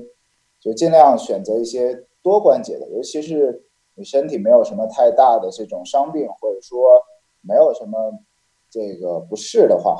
这个功能训练或者说多关节复合的训练对你的训练收益要大一些。然后第三点，这个啊，我们来看一下这个就顶级的这种健美运动员或者说 CrossFit 运动员啊，这是健体运动员，他们这个身材的一个差异，就是你如果想获得哪样身材，你就去做哪样训练。当然，这种身材对于一般人基本上是不可能的。运动员花费的一个时间精力比一般人要多太多了，这是男子运动员。然后下来的这种啊，这也是 CrossFit 顶级运动员和健美运动员的区别，这个就是你的训练目的不同造成的。然后女子运动员健体健美，包括 CrossFit 运动员，他们的身材是差别很大的。就是有些训练它是啊，可能大部分人理解的训练可能是身材方面的训练，但是 CrossFit 它不是追求身材身材的这个这个要求，它可能是更关注运动表现的啊，那它可能练出来就是这种体型。那当然我们还有各各式各样的运动，比如说篮球、排球、游泳，或者比如说这种自行车、呃举重啊，我们运动太多种，你可以看到每一种运动出来的这种身材，大家都不是很相同。所以你想去训练什么，或者说你想有什么训练目的，这个你要搞清楚，而不是盲目的去做一些训练，你也不知道干什么。可能大部分人训练就是减脂或者或者增肌，这样的训练其实呃其实很容易，相对来说很容易。但是大家，我希望大家更关注一些自己的，比如说关节活动度，比如说身体真正的一个健康指标啊，这也是大众健身或者说一般人健身的一个追求的一个目的，而不简简单单放在这个啊我这个肌肉怎么样了。因为你不去做健美比赛，或者说你没有登台的这种比赛，你没必要完全按照健美运动方式来做一些训练，因为训练是多种多样的，或者说我们的运动是多种多样的。所以大家在训练的时候可以多多想一下这些这些问题提的这个例子。然后最后一点 high intensity 就高强度。那我们高强度的这个大家初中物理可能都接触过，其实我们这个高强度就是我们一个平均的一个功率。那我们的功率就等于你的力乘以你的距离，比如说你把物体移动的距离或者你克服自重的这种距离，然后除以时间，时间越短你的功率越大，或者重量越大你的功率越大啊，然后重量或距离啊、呃、越大你的功率越大。那 CrossFit 里面追求的是一个高强度训练，但对于一般人的话，呃，如果你是一个初学者，或者说你训练的这个这个频率很低，我不建议采用高强度的一种方式。第一个，如果你身体没有一个良好的适应的话，你做高强度训练容易受伤，所以还是那句话，要循序渐进，就是我们做任何事情运动要从入门开始，慢慢的去加高强度。当然各种数据呃数据表明，做高强度的这种训练可能很优于比如说我们 L S D 就长时间长距离的这种低强度这种训练。所以来说，如果你可以做一些高强度训练，你可以一周参参参到你的训练里面，可能有一次两次这种高强度间歇训练，或者说这种高强度这种训练都是对你身体比较有有有益的。而世卫组织它对久坐人群的一个建议就是每周七十五到一百五十分钟这种呃就是中高强度这种锻炼，也是对我们这种久坐的这种健康改善也非常有帮助的。那这就是 CrossFit CrossFit 这这三点，就遵循这三点一个原则。然后呢，接下来我会讲一下这个 What is fitness， 什么是强健。那什么是强健呢？这个我会讲重点讲两个内容吧，这总共有四点，我只会讲后两点后两点啊、呃，第一点的话就是我们的供能体系。我们供能体系有三个，比如说啊、呃，就三个磷酸肌酸、糖酵解和有氧代谢。那这三个供能体系呢，在我们身体中都是存在的，但是我们训练中可能我们经常的长距离跑步，或者说中就这种自行车、游泳，可能我们一提到这种有氧，我们就想到这种整个有氧体系。但其实我们的这个磷酸肌酸或者说糖酵解体系也是对我们人体很重要的，所以我们在训练中应该去考虑就是多样训练。比如说我们的短距离冲刺这种训练，可能十秒、十几秒这种训练，基本都是在动用我们的磷酸肌酸的这个供能体系。然后比如说我们这种间歇训练，大部分高强度间歇训练它都是在这个区间，比如说无氧区间或者偏偏有氧的区间。那长距离低低强度或者长时间低强度这种这种训练，基本上可以大部分归为有氧，就是它的有氧比例是参与很高的，但是你要知道它这是一个，你的身体永远是一个混杂的体系，它不可能说单一某一个体系功能，它肯定是掺杂，只能说它这个比例很高的。所以我们要想身体更健康一点，或者说我们啊、呃、这个代谢适应更好一点，我们应该考虑这三个体系，就是三个功能体系的这个强健，这也是我们的一个健康目标之一。然后第二个就是我们的一个小的模型啊，那我们人体有很多参数，比如说体脂、血压，包括这个静息心率啊，那个这个都是衡量我们身体健康与否的这个参数啊。比如说我们在这个正常体脂，男性可能大于二十五，就是一个过度肥胖或者说肥胖的一个状态，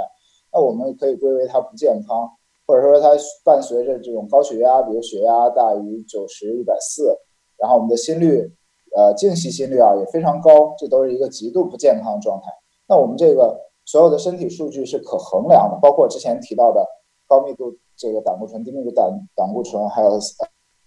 呃这个 C protein， 就这种炎症的反应的这种这种测试，它可能都是一个不健康。那我们还有一种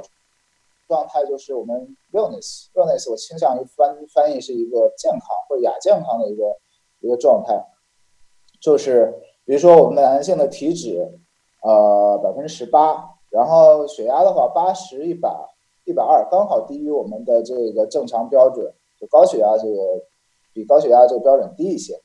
然后我们的静息心率七十啊，下面数数据我说了。然后这个可能就归为一个我们正常状态，就一般人状态，或者说呃比较正常，或者说偏亚健康的一个状态。那当然我们随着我们锻炼，或者说我们饮食的注意，或者各方面休息的注意，那我们的体脂来到了百分之十或百分之八或更好的百分之六，然后我们的血压降到了六十、一百零五，然后我们的静息心率也会降低很多，比如说五十多，呃经常运动的可能都在五十以下都有可能。所以这个就是一个比较强健的状态。那说这个呃说这个东西数据是什么意思呢？就我们从 sickness 一个疾病的状态，没法直接过渡到一个强健或者身体非常强健的状态，我们必须要经过这个 wellness。所以说你的身体也是循序渐进在锻炼过程当中。那当然我们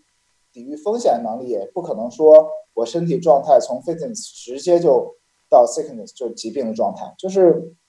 比如说我出了一节呃就是我这个疫情我没法完全没有办法锻炼，我之前是一个非常强健的状状态，或者说非常一个健康的人，那我的这些身体数据可能会下降，那我们从这个状这个位置降到这个位置，可能我依然是很健康的一个状态。但是如果如果说的话，我们之前就是一个一般的一个状态，然后我们几个月不锻炼，然后我们可能就会走到这个里面，就是我们接近一个疾病的状态。所以来说我们想停留在一个比较健康的一个状态的话，我们必须要达到这个 fitness， 或者说接近于就是更往前一步。那所以说 health and fitness 加呃 best life， 就是说你想获得一个健康，那你就需要一个强健体魄啊。那当然这个坏运气是什么意思啊？那比如说其实其实这个就是我们抵御风险的一个能力，比如说我们可能出了一场意外，出了车祸，在在床上卧了两个月、三个月啊，或者说一个月，你会发现你的身体素质会下降非常的大啊，尤其是这种平躺卧床不动的情况下。但是你如果之前是一个非常强健的状态，你可能呃疾病恢复了，或者说你的这个下床以后开始运动，你还是一个很好的状态。但是如果你之前的状态可能在 wellness 就一般的亚健康状态，你再躺了两个月或一个月，然后再回来的话，你可能身体恶化已经非常、非常、非常严重，就到了一个疾病的状态。啊，当然说这个意思就是希望大家能有一个更好的概念来去去做运动。啊，那接下来我会介绍一下 CrossFit 里面这个简单的一些动作。啊，当然也是一些概念性，因为这些动作有一些很复杂。所以我就不展开讲，我只是说一些概念，我们怎么用在家庭这种健身里面。那 CrossFit 动作分为三类 ：gymnastics、weightlifting、呃、metabolic conditioning。就是第一个是体操类的，体操类的动作，可能我们一提到体操的话，都会想到这种啊吊环呀、鞍马呀或者平衡木啊，这个奥林匹克这种体操。但是在 CrossFit 里面，这个我们体操类的动作就是控制自己身体的动作，比如说我们做空蹲啊，或者说一些自重动作，比如说我们做一个这个引体向上，不需要负重的。 这个都属于这种控制自己身体的动作，我们叫归为这种体操类动作。那同样的 weightlifting 举重，大家可能看到这个词就会想到这个奥林匹克举重，哇，我们做这种下蹲翻，然后再把它挺起来，挺举做一次挺举，然后或者我们做一个抓举啊，那这个都是奥林匹克举重的范畴。当然 CrossFit 里面也包括这种动作，但是大部分的 weightlifting 或者说举重类动作，我们就是移动外物做功的这种动作，都属于这种 举重类的动作，比如说我们做一个这个拿一个这个壶铃或者背一个负重，我们在做蹲这种动作，那我们都属于这种举重类的动作。然后 metabolic conditioning 这个就是我们传统意义上可能大家概念里面的有氧有氧训练，但是我倾向于把它们把它翻译为这种代谢类的训练，因为你要知道这种一百米跑和一万米跑它都是跑步，呃，它都属于这种同一个 动作，但是他最后参与的这个包括这个功能体系，包括调用的这种肌肉部分，它可能都是不一样的啊、呃。那当然，划船也一样，呃，这个自行车也一样，有短距离、长距离的，这个他们的功能不一样，所以我们把它叫做这种代谢训练啊、呃。所以 CrossFit 动作模式就有这三类构成。那我们简单的看一下，比如说这个啊、呃，就是 CrossFit 里面非常难的一个动作，叫做 The Keeping Muscle Up。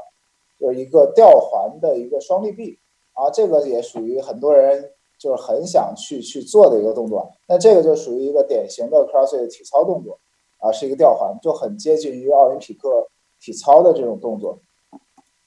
然后接下来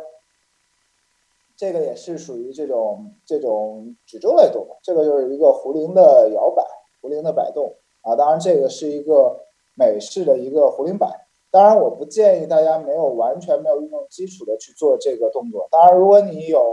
这种硬拉的经验，或者说你硬拉做的非常非常不错，你可以去看一些教程，去学一下这个壶铃摆。但是要注意你的这种屈髋的这种动作模式。然后啊、呃，当然这个也是一个比较高效的训练，可以练到你的肌耐力，包括后侧的这种就整整体的爆发力，后侧的一个肌耐力。 这都是一个非常好的一个动作，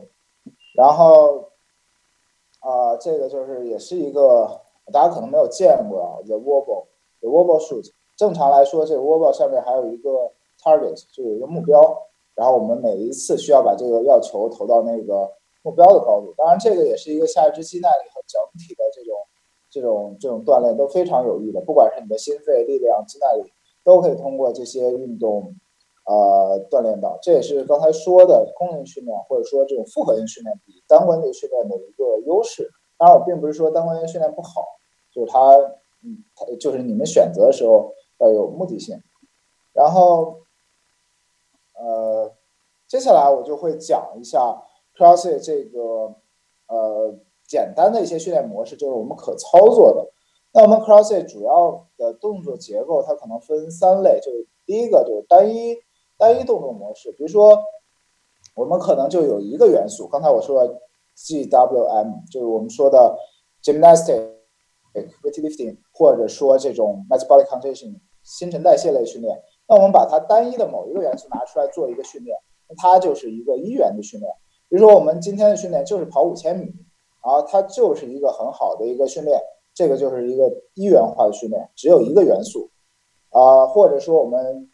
这个一次最大重量的一个硬拉啊，我们今天就做这一项，我们今天就做一个最大重量硬拉，这就是一个一元素的一个训练。这个训练一般来说，呃，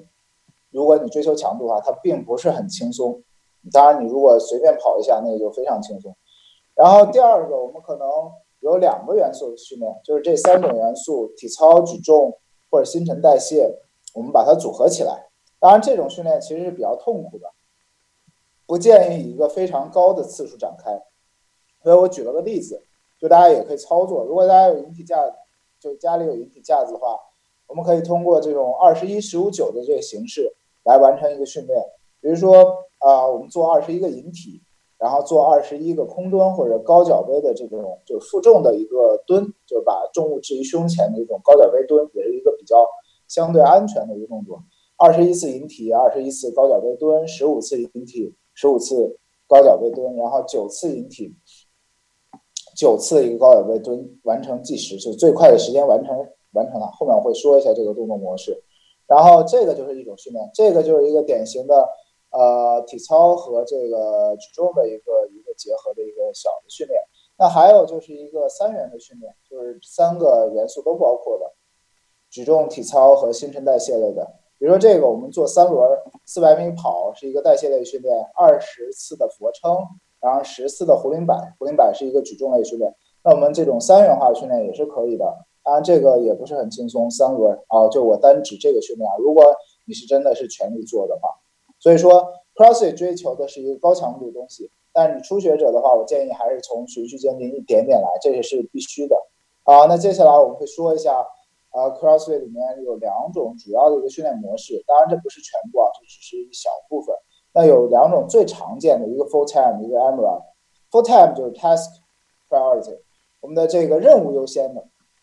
什么叫任务优先？就是我们今天的训练要完成这些所有的任务。比如说我们今天会做四十个呃四十个空蹲，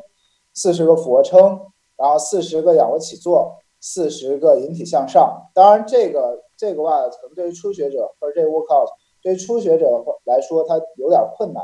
你可以做二十个空蹲，二十个俯卧撑，二十个仰卧起坐，二十个一个引体向上，这也算就我们做完计时，最快时间完成。这就是一个任务优先的一个训练。那我们在家也可以把这种几个动作组合起来，然后呃最快时间完成计时。那还有一个就是时间、嗯嗯、我在这里有一个问题，你说最快速度完成计时，那是可以中间有间隙吗？比如说我是建就是建议中间比如说休息几秒钟吗？还是就是啊、呃、也是有休息的，就肯定有休息的，你肌耐力不可能说一直持续的、嗯、是你以你的能力最快时间完成，而不是说我不停，就是完全不停 unbroken、嗯、就太难了。嗯，就可能还是建议休息几秒钟，就几十秒钟。根据你的能力，你做不动了你就不做了，就是休息能做，休息了你能做再做嘛。但是这个都属于高阶的一些训练，就一般如果你没有完全没有没有运动经验的话，对运动监控不熟悉的话，我不建议采用这种方式。就是你还是要从一些入门的方式来、嗯、来来接近。当然，如果你有教练监控，或者说你有呃经常运动的人监控，你可以去尝试一下这种方式。嗯，好的，谢谢。然后第二种方式叫做时间优先 （time priority）。那时间优先意思就是我们在固定时间内完成尽可能多的轮数或者次数啊。那我举了个例子啊，十七分钟 M R A P。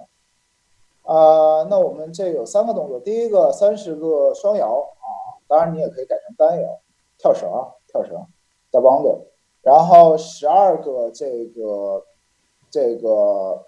引体向上，然后十二个壶铃摆啊，同样这也是一个三元素的一种一种训练模式啊。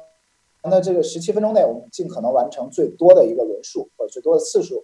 呃，比如说我十七分钟完成了五轮啊，不错。然后过上一些天，啊、呃，过上一些天或者半个月，我再做一次，哎，我完成六轮，那这就是说明我进步了。那 CrossFit 里很重要一点就是它的数据是可衡量的，或者说可测量的。那我这个 W A D 是固定的，我过一段时间我再做一次，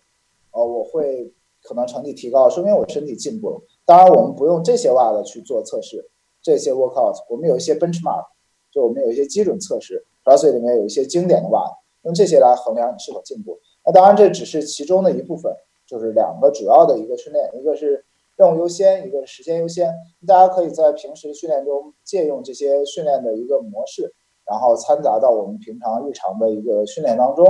啊、呃，也是对我们整体的身体素质啊，包括我们的这种心肺耐力，包括我们整体的这种体能，都会有很大的提升。当然，我还是那句话。你要循序渐进，你可能开始的时候我说的 task priority， 你的任务优先的话，你不要设置这么多次数，那这个四四呃这可能总次数在一百六十次，你开始的时候把它总次数设置设置在一百次或者更低都是可以的。然后这时间优先的，我这写十七分钟，大家如果真的去做这个袜子，这个袜子还挺累的，就这个 workout， 你可以设置成十分钟、八分钟，这个都可以的。这个也是一个很简单的一个降阶模式，你把时间缩短，或者你把总次数这个缩短都是可以的啊。那这就是两个经典或者说两个基础的一个训练模式，在 CrossFit 大家可以拿来用的。然后呢，我简单的提一下 CrossFit 方面的一个饮食。那 CrossFit 里面最出名的就是一个区域饮食。那区域饮食的话，呃，它把这个七克的蛋白质、九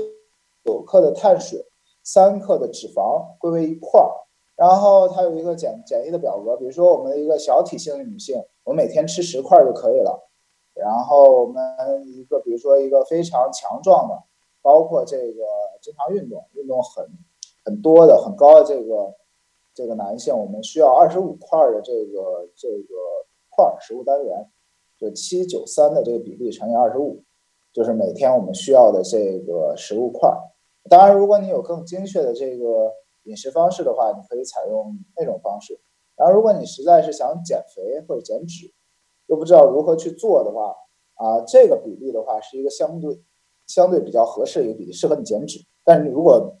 另有这个目的的话，我不建议这种饮食方式啊，这只是 CrossFit 里面啊、呃、一个经典的一个饮食方式啊，我给大家一些建议。然后那个我们应该吃些什么？那 CrossFit 里面给大家一个建议是，我们经常吃一些绿色蔬菜、肉、种子，然后这个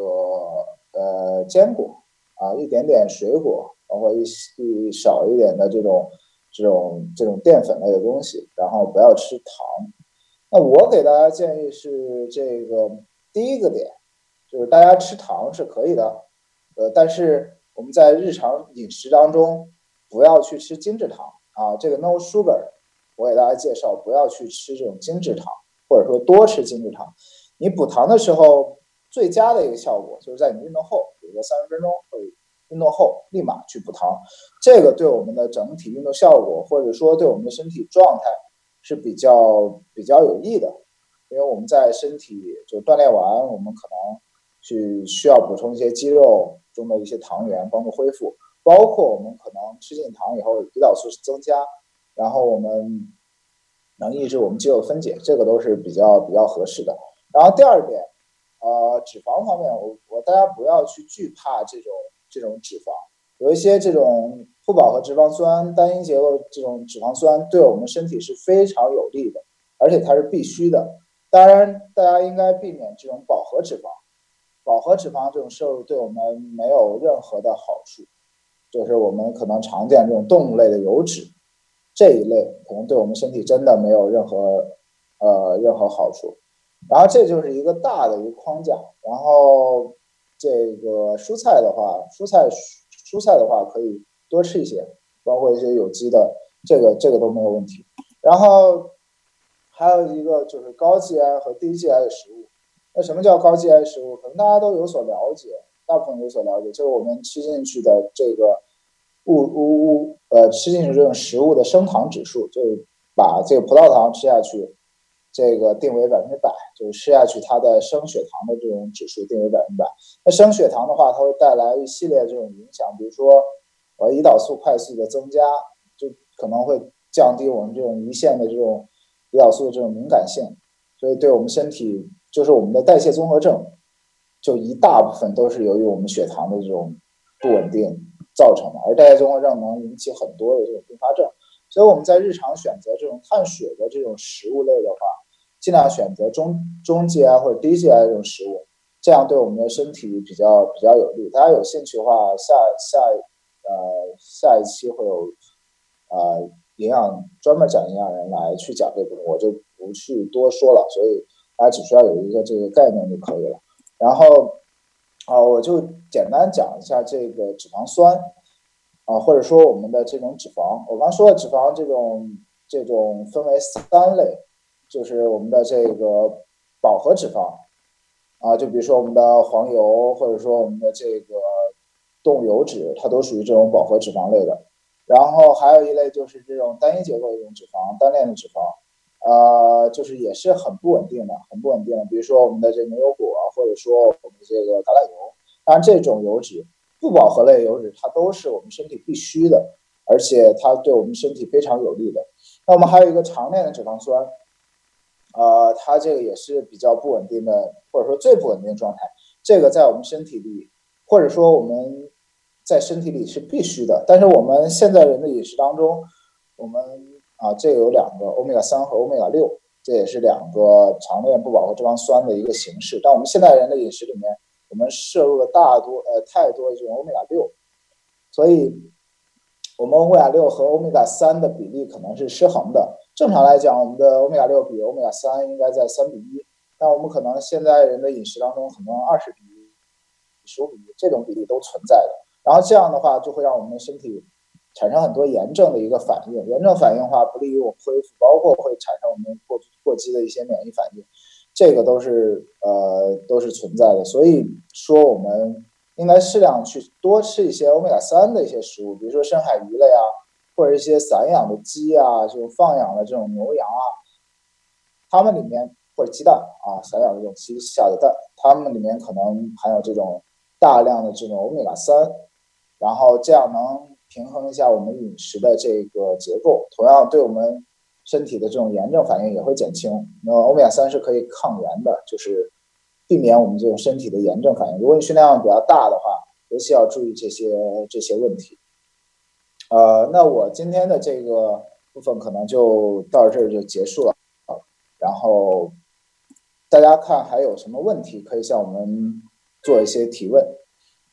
好的，十分感谢松泽为我们介绍 CrossFit 的理念。我可以看出 CrossFit 不仅仅是一种健身的方式，更多它也包括饮食，还有对健康的理解，是整个的一个很健康的一个生活的一个状态的生活全面健康生活的一个理念。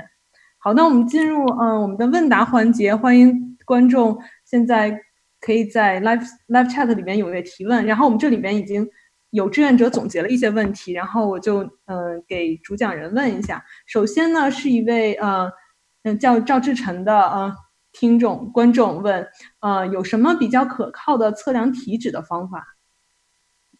啊、呃，这个我来说一下吧。这个我们最简单的方式和在家容易操作方式，第一个，我们看一下自己的照片，然后去对比一下网上这种大概的这个图。当然我们不需要那么精确，可能它的误差在百分之二左右。那你如果想精确一些，你去这种买一把皮脂钳，皮脂钳也不贵，一般塑料的很便宜，然后测你三处的一个脂肪。这个钳钳呃男性的话一般是胸胸胸部的，然后这个腹部，然后大腿处三处。然后这三处的话，网上肯定有这种操作表格，然后你卡了呃测出它的这个皮脂的。就皮的这个厚度以后，然后参照一下就可以得出你的现在的体脂，这个也是相对精确的一种方式。嗯，好的，谢谢。呃，然后另一位叫 F X R Code 的听呃观众问说，听说剧烈运动之后抵抗力会下降，是真的吗？啊、呃，这个剧烈运动是是会有的，我们会叫做窗口期。就你如果强度太大的话。呃，身体会有一段时间非常虚弱，就是所以说疫情期间啊，我给大家建议也不要进行过大的这种强度，就大强度的训练，因为我们免疫系统就是如果那么大强度的训练，免疫系统的话也，呃也会造成一些就是恢复的一个困难，就是在可能在四个小时运动后四个小时大强度剧烈运动的四个小时，它可能会就是很虚弱，有有一些病毒啊、细菌啊。呃，容易进入，可能大家都知道，这个剧烈运动完我们会感冒啊，可能不注意就感冒了，这个就是原因之一。所以像玉民刚刚推荐的中等强度的都是没有问题的，是吧？嗯，就是就是像玉民刚刚说的，每个人对每个就每个每一个人的强度不一样，有些人可能对你来说这个是大强度，对我来说是是中强度，这个要控制好。对，嗯，好。然后有一位叫山本岩的呃观众问。有什么改善腿型的方法呢？我想可能是，呃、不知道是是女生还是男生。嗯，嗯这个就就得看你具体想做就是哪方面运动。就是哪样的腿线发展，你要朝哪个方向发展，这个就属于具体问题了，就是嗯。那欢迎这位叫申本岩的呃观众加入我们的微信群，我们可以具体的问一下这个问题。嗯、呃，那下一个问题是一位嗯、呃、叫 Mavis H 的观众，他问呃能否介绍一下膝盖保护和恢复的运动？我觉得这个问题还挺好的，因为我觉得嗯、呃、大部分我们这个年龄段的听众或者观众可能都会有。有的人有一些的膝盖损伤磨损的情况已经出现了，那如何在健身中来保护受损的这些关节，希望能介绍一下，谢谢。呃，膝盖这个问题也得去具体的，我我可以具体说一下，就是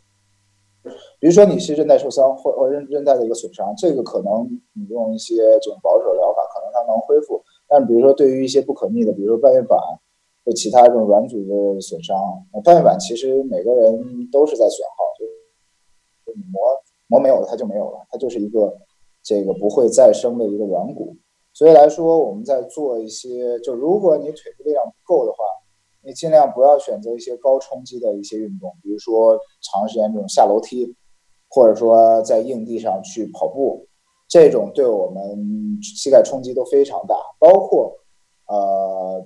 我们做一些扭转动作，可能你膝盖力量不够，都会容易受伤。但是啊、呃，最好的方式或者说最好的恢复方式，我建议两种。第一个，力量训练，呃，做力量训练或者说做我们腿部肌肉的这种训练，能真的是，嗯，能非常好的保护我们膝盖。比如说我们臀部啊，不光是腿部，臀部的一些肌肉，能对我们膝盖的稳定性能帮助非常大啊。比如单腿的这种。拉或者单腿的这种蹲，当然我说的都是要循序渐进的。那第二点，我们受伤是肯定是有受伤的风险的，或者说受伤的问题所在的，你要去发现这种啊、呃、我们运运动中这种不良的这种动作模式，比如说膝盖内扣，刚才讲到的，比如运动中的这种膝盖的不稳定，当然大部分不稳定它都是由于这肌肉不稳定造成的。但由于我们长期的这种运动习惯，可能我们很即使是即使是我们这个肌肉力量跟上了，但是我们这种动作模式形成以后，我们可能还会按这种老的动作模式，这个就需要我们去纠正这些不良的这种动作模式了。所以你要真正的去改善这个问题，就只有通过这两点去去入手，一个是力量，一个是这个正确的动作模式。好，十分感谢松泽的详细解答。然后下面呃有一位叫张爱喝热水张爱喝热水的呃观众问，嗯、呃、做 cardio 和力量训练的时候顺序有关系吗？然后其实这个也可以结合另一位观众的问题，就是露露问的，就是他说每天锻炼一小时，一周锻炼五次，那 cardio 和力量应该如何分配比较管理？呃，比较合理。这两位观众主要问的都是 cardio 和力量训练的顺序以及时间的分配的问题。可不可以？这样的，我啊，第一个，如果你想追求这个极致的力量，比如说我想深蹲多少，或者说我想抓举多少，或者说我要做这种大力量的这种训练，啊、呃，我可以这么直接说，你的过量的有氧训练直接影响你力量训练的效果。呃，如果你真的是这么在意你的力量训练的成果的话，我建议隔天做，就是你在家的话交替的做，比如说一天力量，一天有氧，这样结合，就看你侧重哪些方面了。比如说，我就想要一个良好的这种心肺状态，那我可能去多做一些，比如说一周三次的三次的这种有氧，两次的这种力量。当然，我需要保持很大的肌肉量，那或者说我想多一些肌肉，那我的力量训练的这个比例就要多一些。但是，呃，如果你真的要把力量训练和一些呃有氧训练放到一块儿的话，所以我呃建议的话，还是先做一些这个力量训练，这样，因为来讲，在我们糖原充分的时候，就是我们在做力量训练，主要到调用的是我们的身体中的糖储备，比如说肝糖原、肌糖原。那我们在这个时候，糖储备充分的情况下，我们做力量训练的话是比较有效率的。如果你先做有氧训练的话，你有氧训练虽说它有一部分糖的消耗，也有一部分脂肪的消耗，但是它可能会消耗一部分，再做力量的话，我们的这个身体的训练效果可能会大大打折扣。如果你真的要把呃做的话，就是先力量后有氧，然后周以周为单位的话，我建议是分开的，但是其实也是就是 CrossFit 这个模式，它是可以把所有的混合起来，所以也是可行的。好的，感谢。这真的是我听过最硬核、最科学硬核的对有氧和无氧分配的解答了。然后，嗯，下一位，嗯，一位叫侯悠扬的，嗯，观众问到如何评价尊巴以及 Barry 这种 mile 的运动？虽然我不知道尊巴有的时候是不是可以被称为 mile 的运动。呃，这个我不知道从哪些方面评价，就像我说的。像体育舞蹈类的这种其实也也挺好的，就是它对我们整体的这种协调性，身体的这种协调性，包括它其实也是一个半有氧的一个有氧无氧结合的这种状态，这个就看个人选择了。就因为因为运动运动运动习惯每个人都不一样，每个人的目的也不一样，所以这种方式也也也也也挺好的。其实就我认为是喜好和运动目的来看就可以，来自行选择就可以了。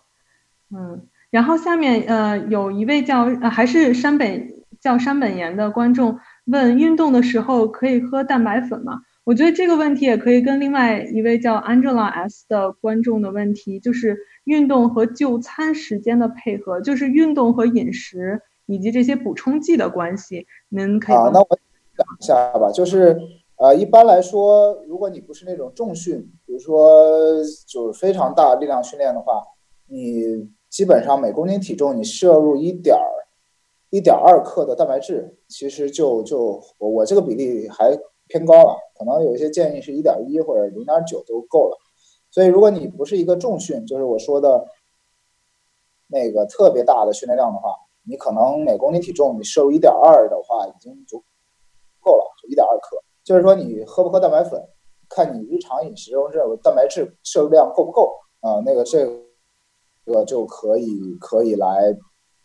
来来来决定。当然，如果你训练量非常大，比如说你有力量非常大的力量训练，或者说你有氧强度非常高，或者长时间的这种有氧，你可以把这个比例提高一点，提高到一点三、一点四、一点五都可以。这个看你的反应。如果你的日常饮食，比如说一天吃的蛋白质量你不够，你可以通过蛋白粉或者说其他的一些方式。来补充。然后至于说运动前后这种饮食，呃，我的建议是运动前两个小时或者一个半小时，你摄入一些低 G I 的这种碳水，我说有助于帮助我们的这种糖原的利用啊、呃。但是如果你空腹的话，啊、呃，空腹有氧也不是是不行，但是可能会降低你一些运动效率。就如果你真的追求一个很好的运动效率的话，你可以在一个半小时之前补充一些低 G I 的食物，因为这样能让我们血糖缓慢升高，有助于我们运动。运动，刚才我说了，运动后的话，呃，也可以吃一些这种高 G I 的食物，就是快速升糖食物，有利于补充我们这种血糖。就血糖以后，我们的肌糖原、肝糖原的这种合成会增加，然后会帮助我们恢复，而且胰岛素能抑制我们肌肉分解。在运动后，我们补糖也是很重要的。然后蛋白粉的话，呃，建议的话，运动后去补充，因为我们运动后这个。会这个需要一些肌肉修复，而且你你补充蛋白粉，比如说乳清蛋白，你不要直接去喝蛋白粉，最好配合一些碳水的食物，因为这样对蛋白粉的吸收比较有利。如果你直接补充这个蛋白质的话，它可能直接就消化分解代谢掉了，它不能起到你这个蛋白质的一个乳清蛋白本身的一个一个作用。所以这是我给大家一点小的建议吧。嗯，好的，谢谢。嗯，然后有一位叫嗯 Ivy Lerick 的呃观众问到，嗯、呃，可以请主讲人对 RunFit 就是健身环大冒险做出评价吗？其实刚刚玉民已经大概对健身环就是缺乏这个综合性这个健身模式的这个方面已经做出了一点评价，不知道松泽有没有什么补充的吗？呃，因为这个我也玩过，其实我觉得对于一般人的话，嗯。健身环其实挺挺好玩的，包括那些那 Switch 上那些跳舞的那些舞蹈动作，我觉得就没事在家去去去去玩一下也很有意思的那种跳舞啊，或者或或或者说这这个健身环啊，那至少你在动起来，这个也算一个中等强度这种这种或者说低强度这种有氧，你做一做就是说肯定比你不做要好好得多，而且你家里又没有什么健身器械的话，我觉得健身环啊，包括健身的就是C H R那种舞蹈啊，其实是一个很好的一个有氧训练的一个方式。就是如果你没有本身没有什么运动习惯啊，这种真的是挺好的。但是就是他就是对于就是长期就是定定期 regular 健身的人，是不是还是不能起到一个替代的作用？呃，那肯定啊，因为你没有一些负重的训练，它只有一些比如说这种压的，比如说你的肩部的一些肌肉、胸部一些肌肉，下肢它只有一些简单的这种蹲。如果如果对于一般人的话，你动作做得好的话，这个其实也挺好的。但是如果你真的要去增肌，或者说需要有非常强烈的增肌需求的话，它可能满足不到。但是它如果对比说你平常只有一些简单的跑步锻炼的话，我觉得这样的方式可能反而比跑步训练就简单的那种低强度跑步训练要好很多，就更有趣味性，也有动作纠正，是吧？嗯，而而且也有一些力量训练，就是比单一的跑步要好很多。哦，明白。好，谢谢。然后我们的最后一个问题啊、呃，是可能更针对育民的问题，就是不知道能不能有全套的能够跟着做的视频教程，可能这个到时候看育民愿不愿意在我们的健身群里，然后带着大家全套直播做。哦，这个也是可以的，我觉得可以分享给大家。但是一般来说，我想知道就是需要的是比较简单的还是比较难的这种。就是一般来说，我一套流程下来，呃，大概一个小时左右。然后我觉得强度还是有一点点大，然后可对普通女生来说可能稍微有一点大，所以呃，就是看看大家需要就就可以做。对，没错。好的，明白。我也觉得是根据就是各自不同强度还是不一样的，所以那我们可以具体的到时候在健身群里再讨论。好，那我们再次感谢两位主讲人十分精彩详细的分享，然后我们后期呢会把视频还有 P P T 还有课件也会上传到我们的健身群群里。那我们今天就到这儿，然后感谢大家的收听，大家再见。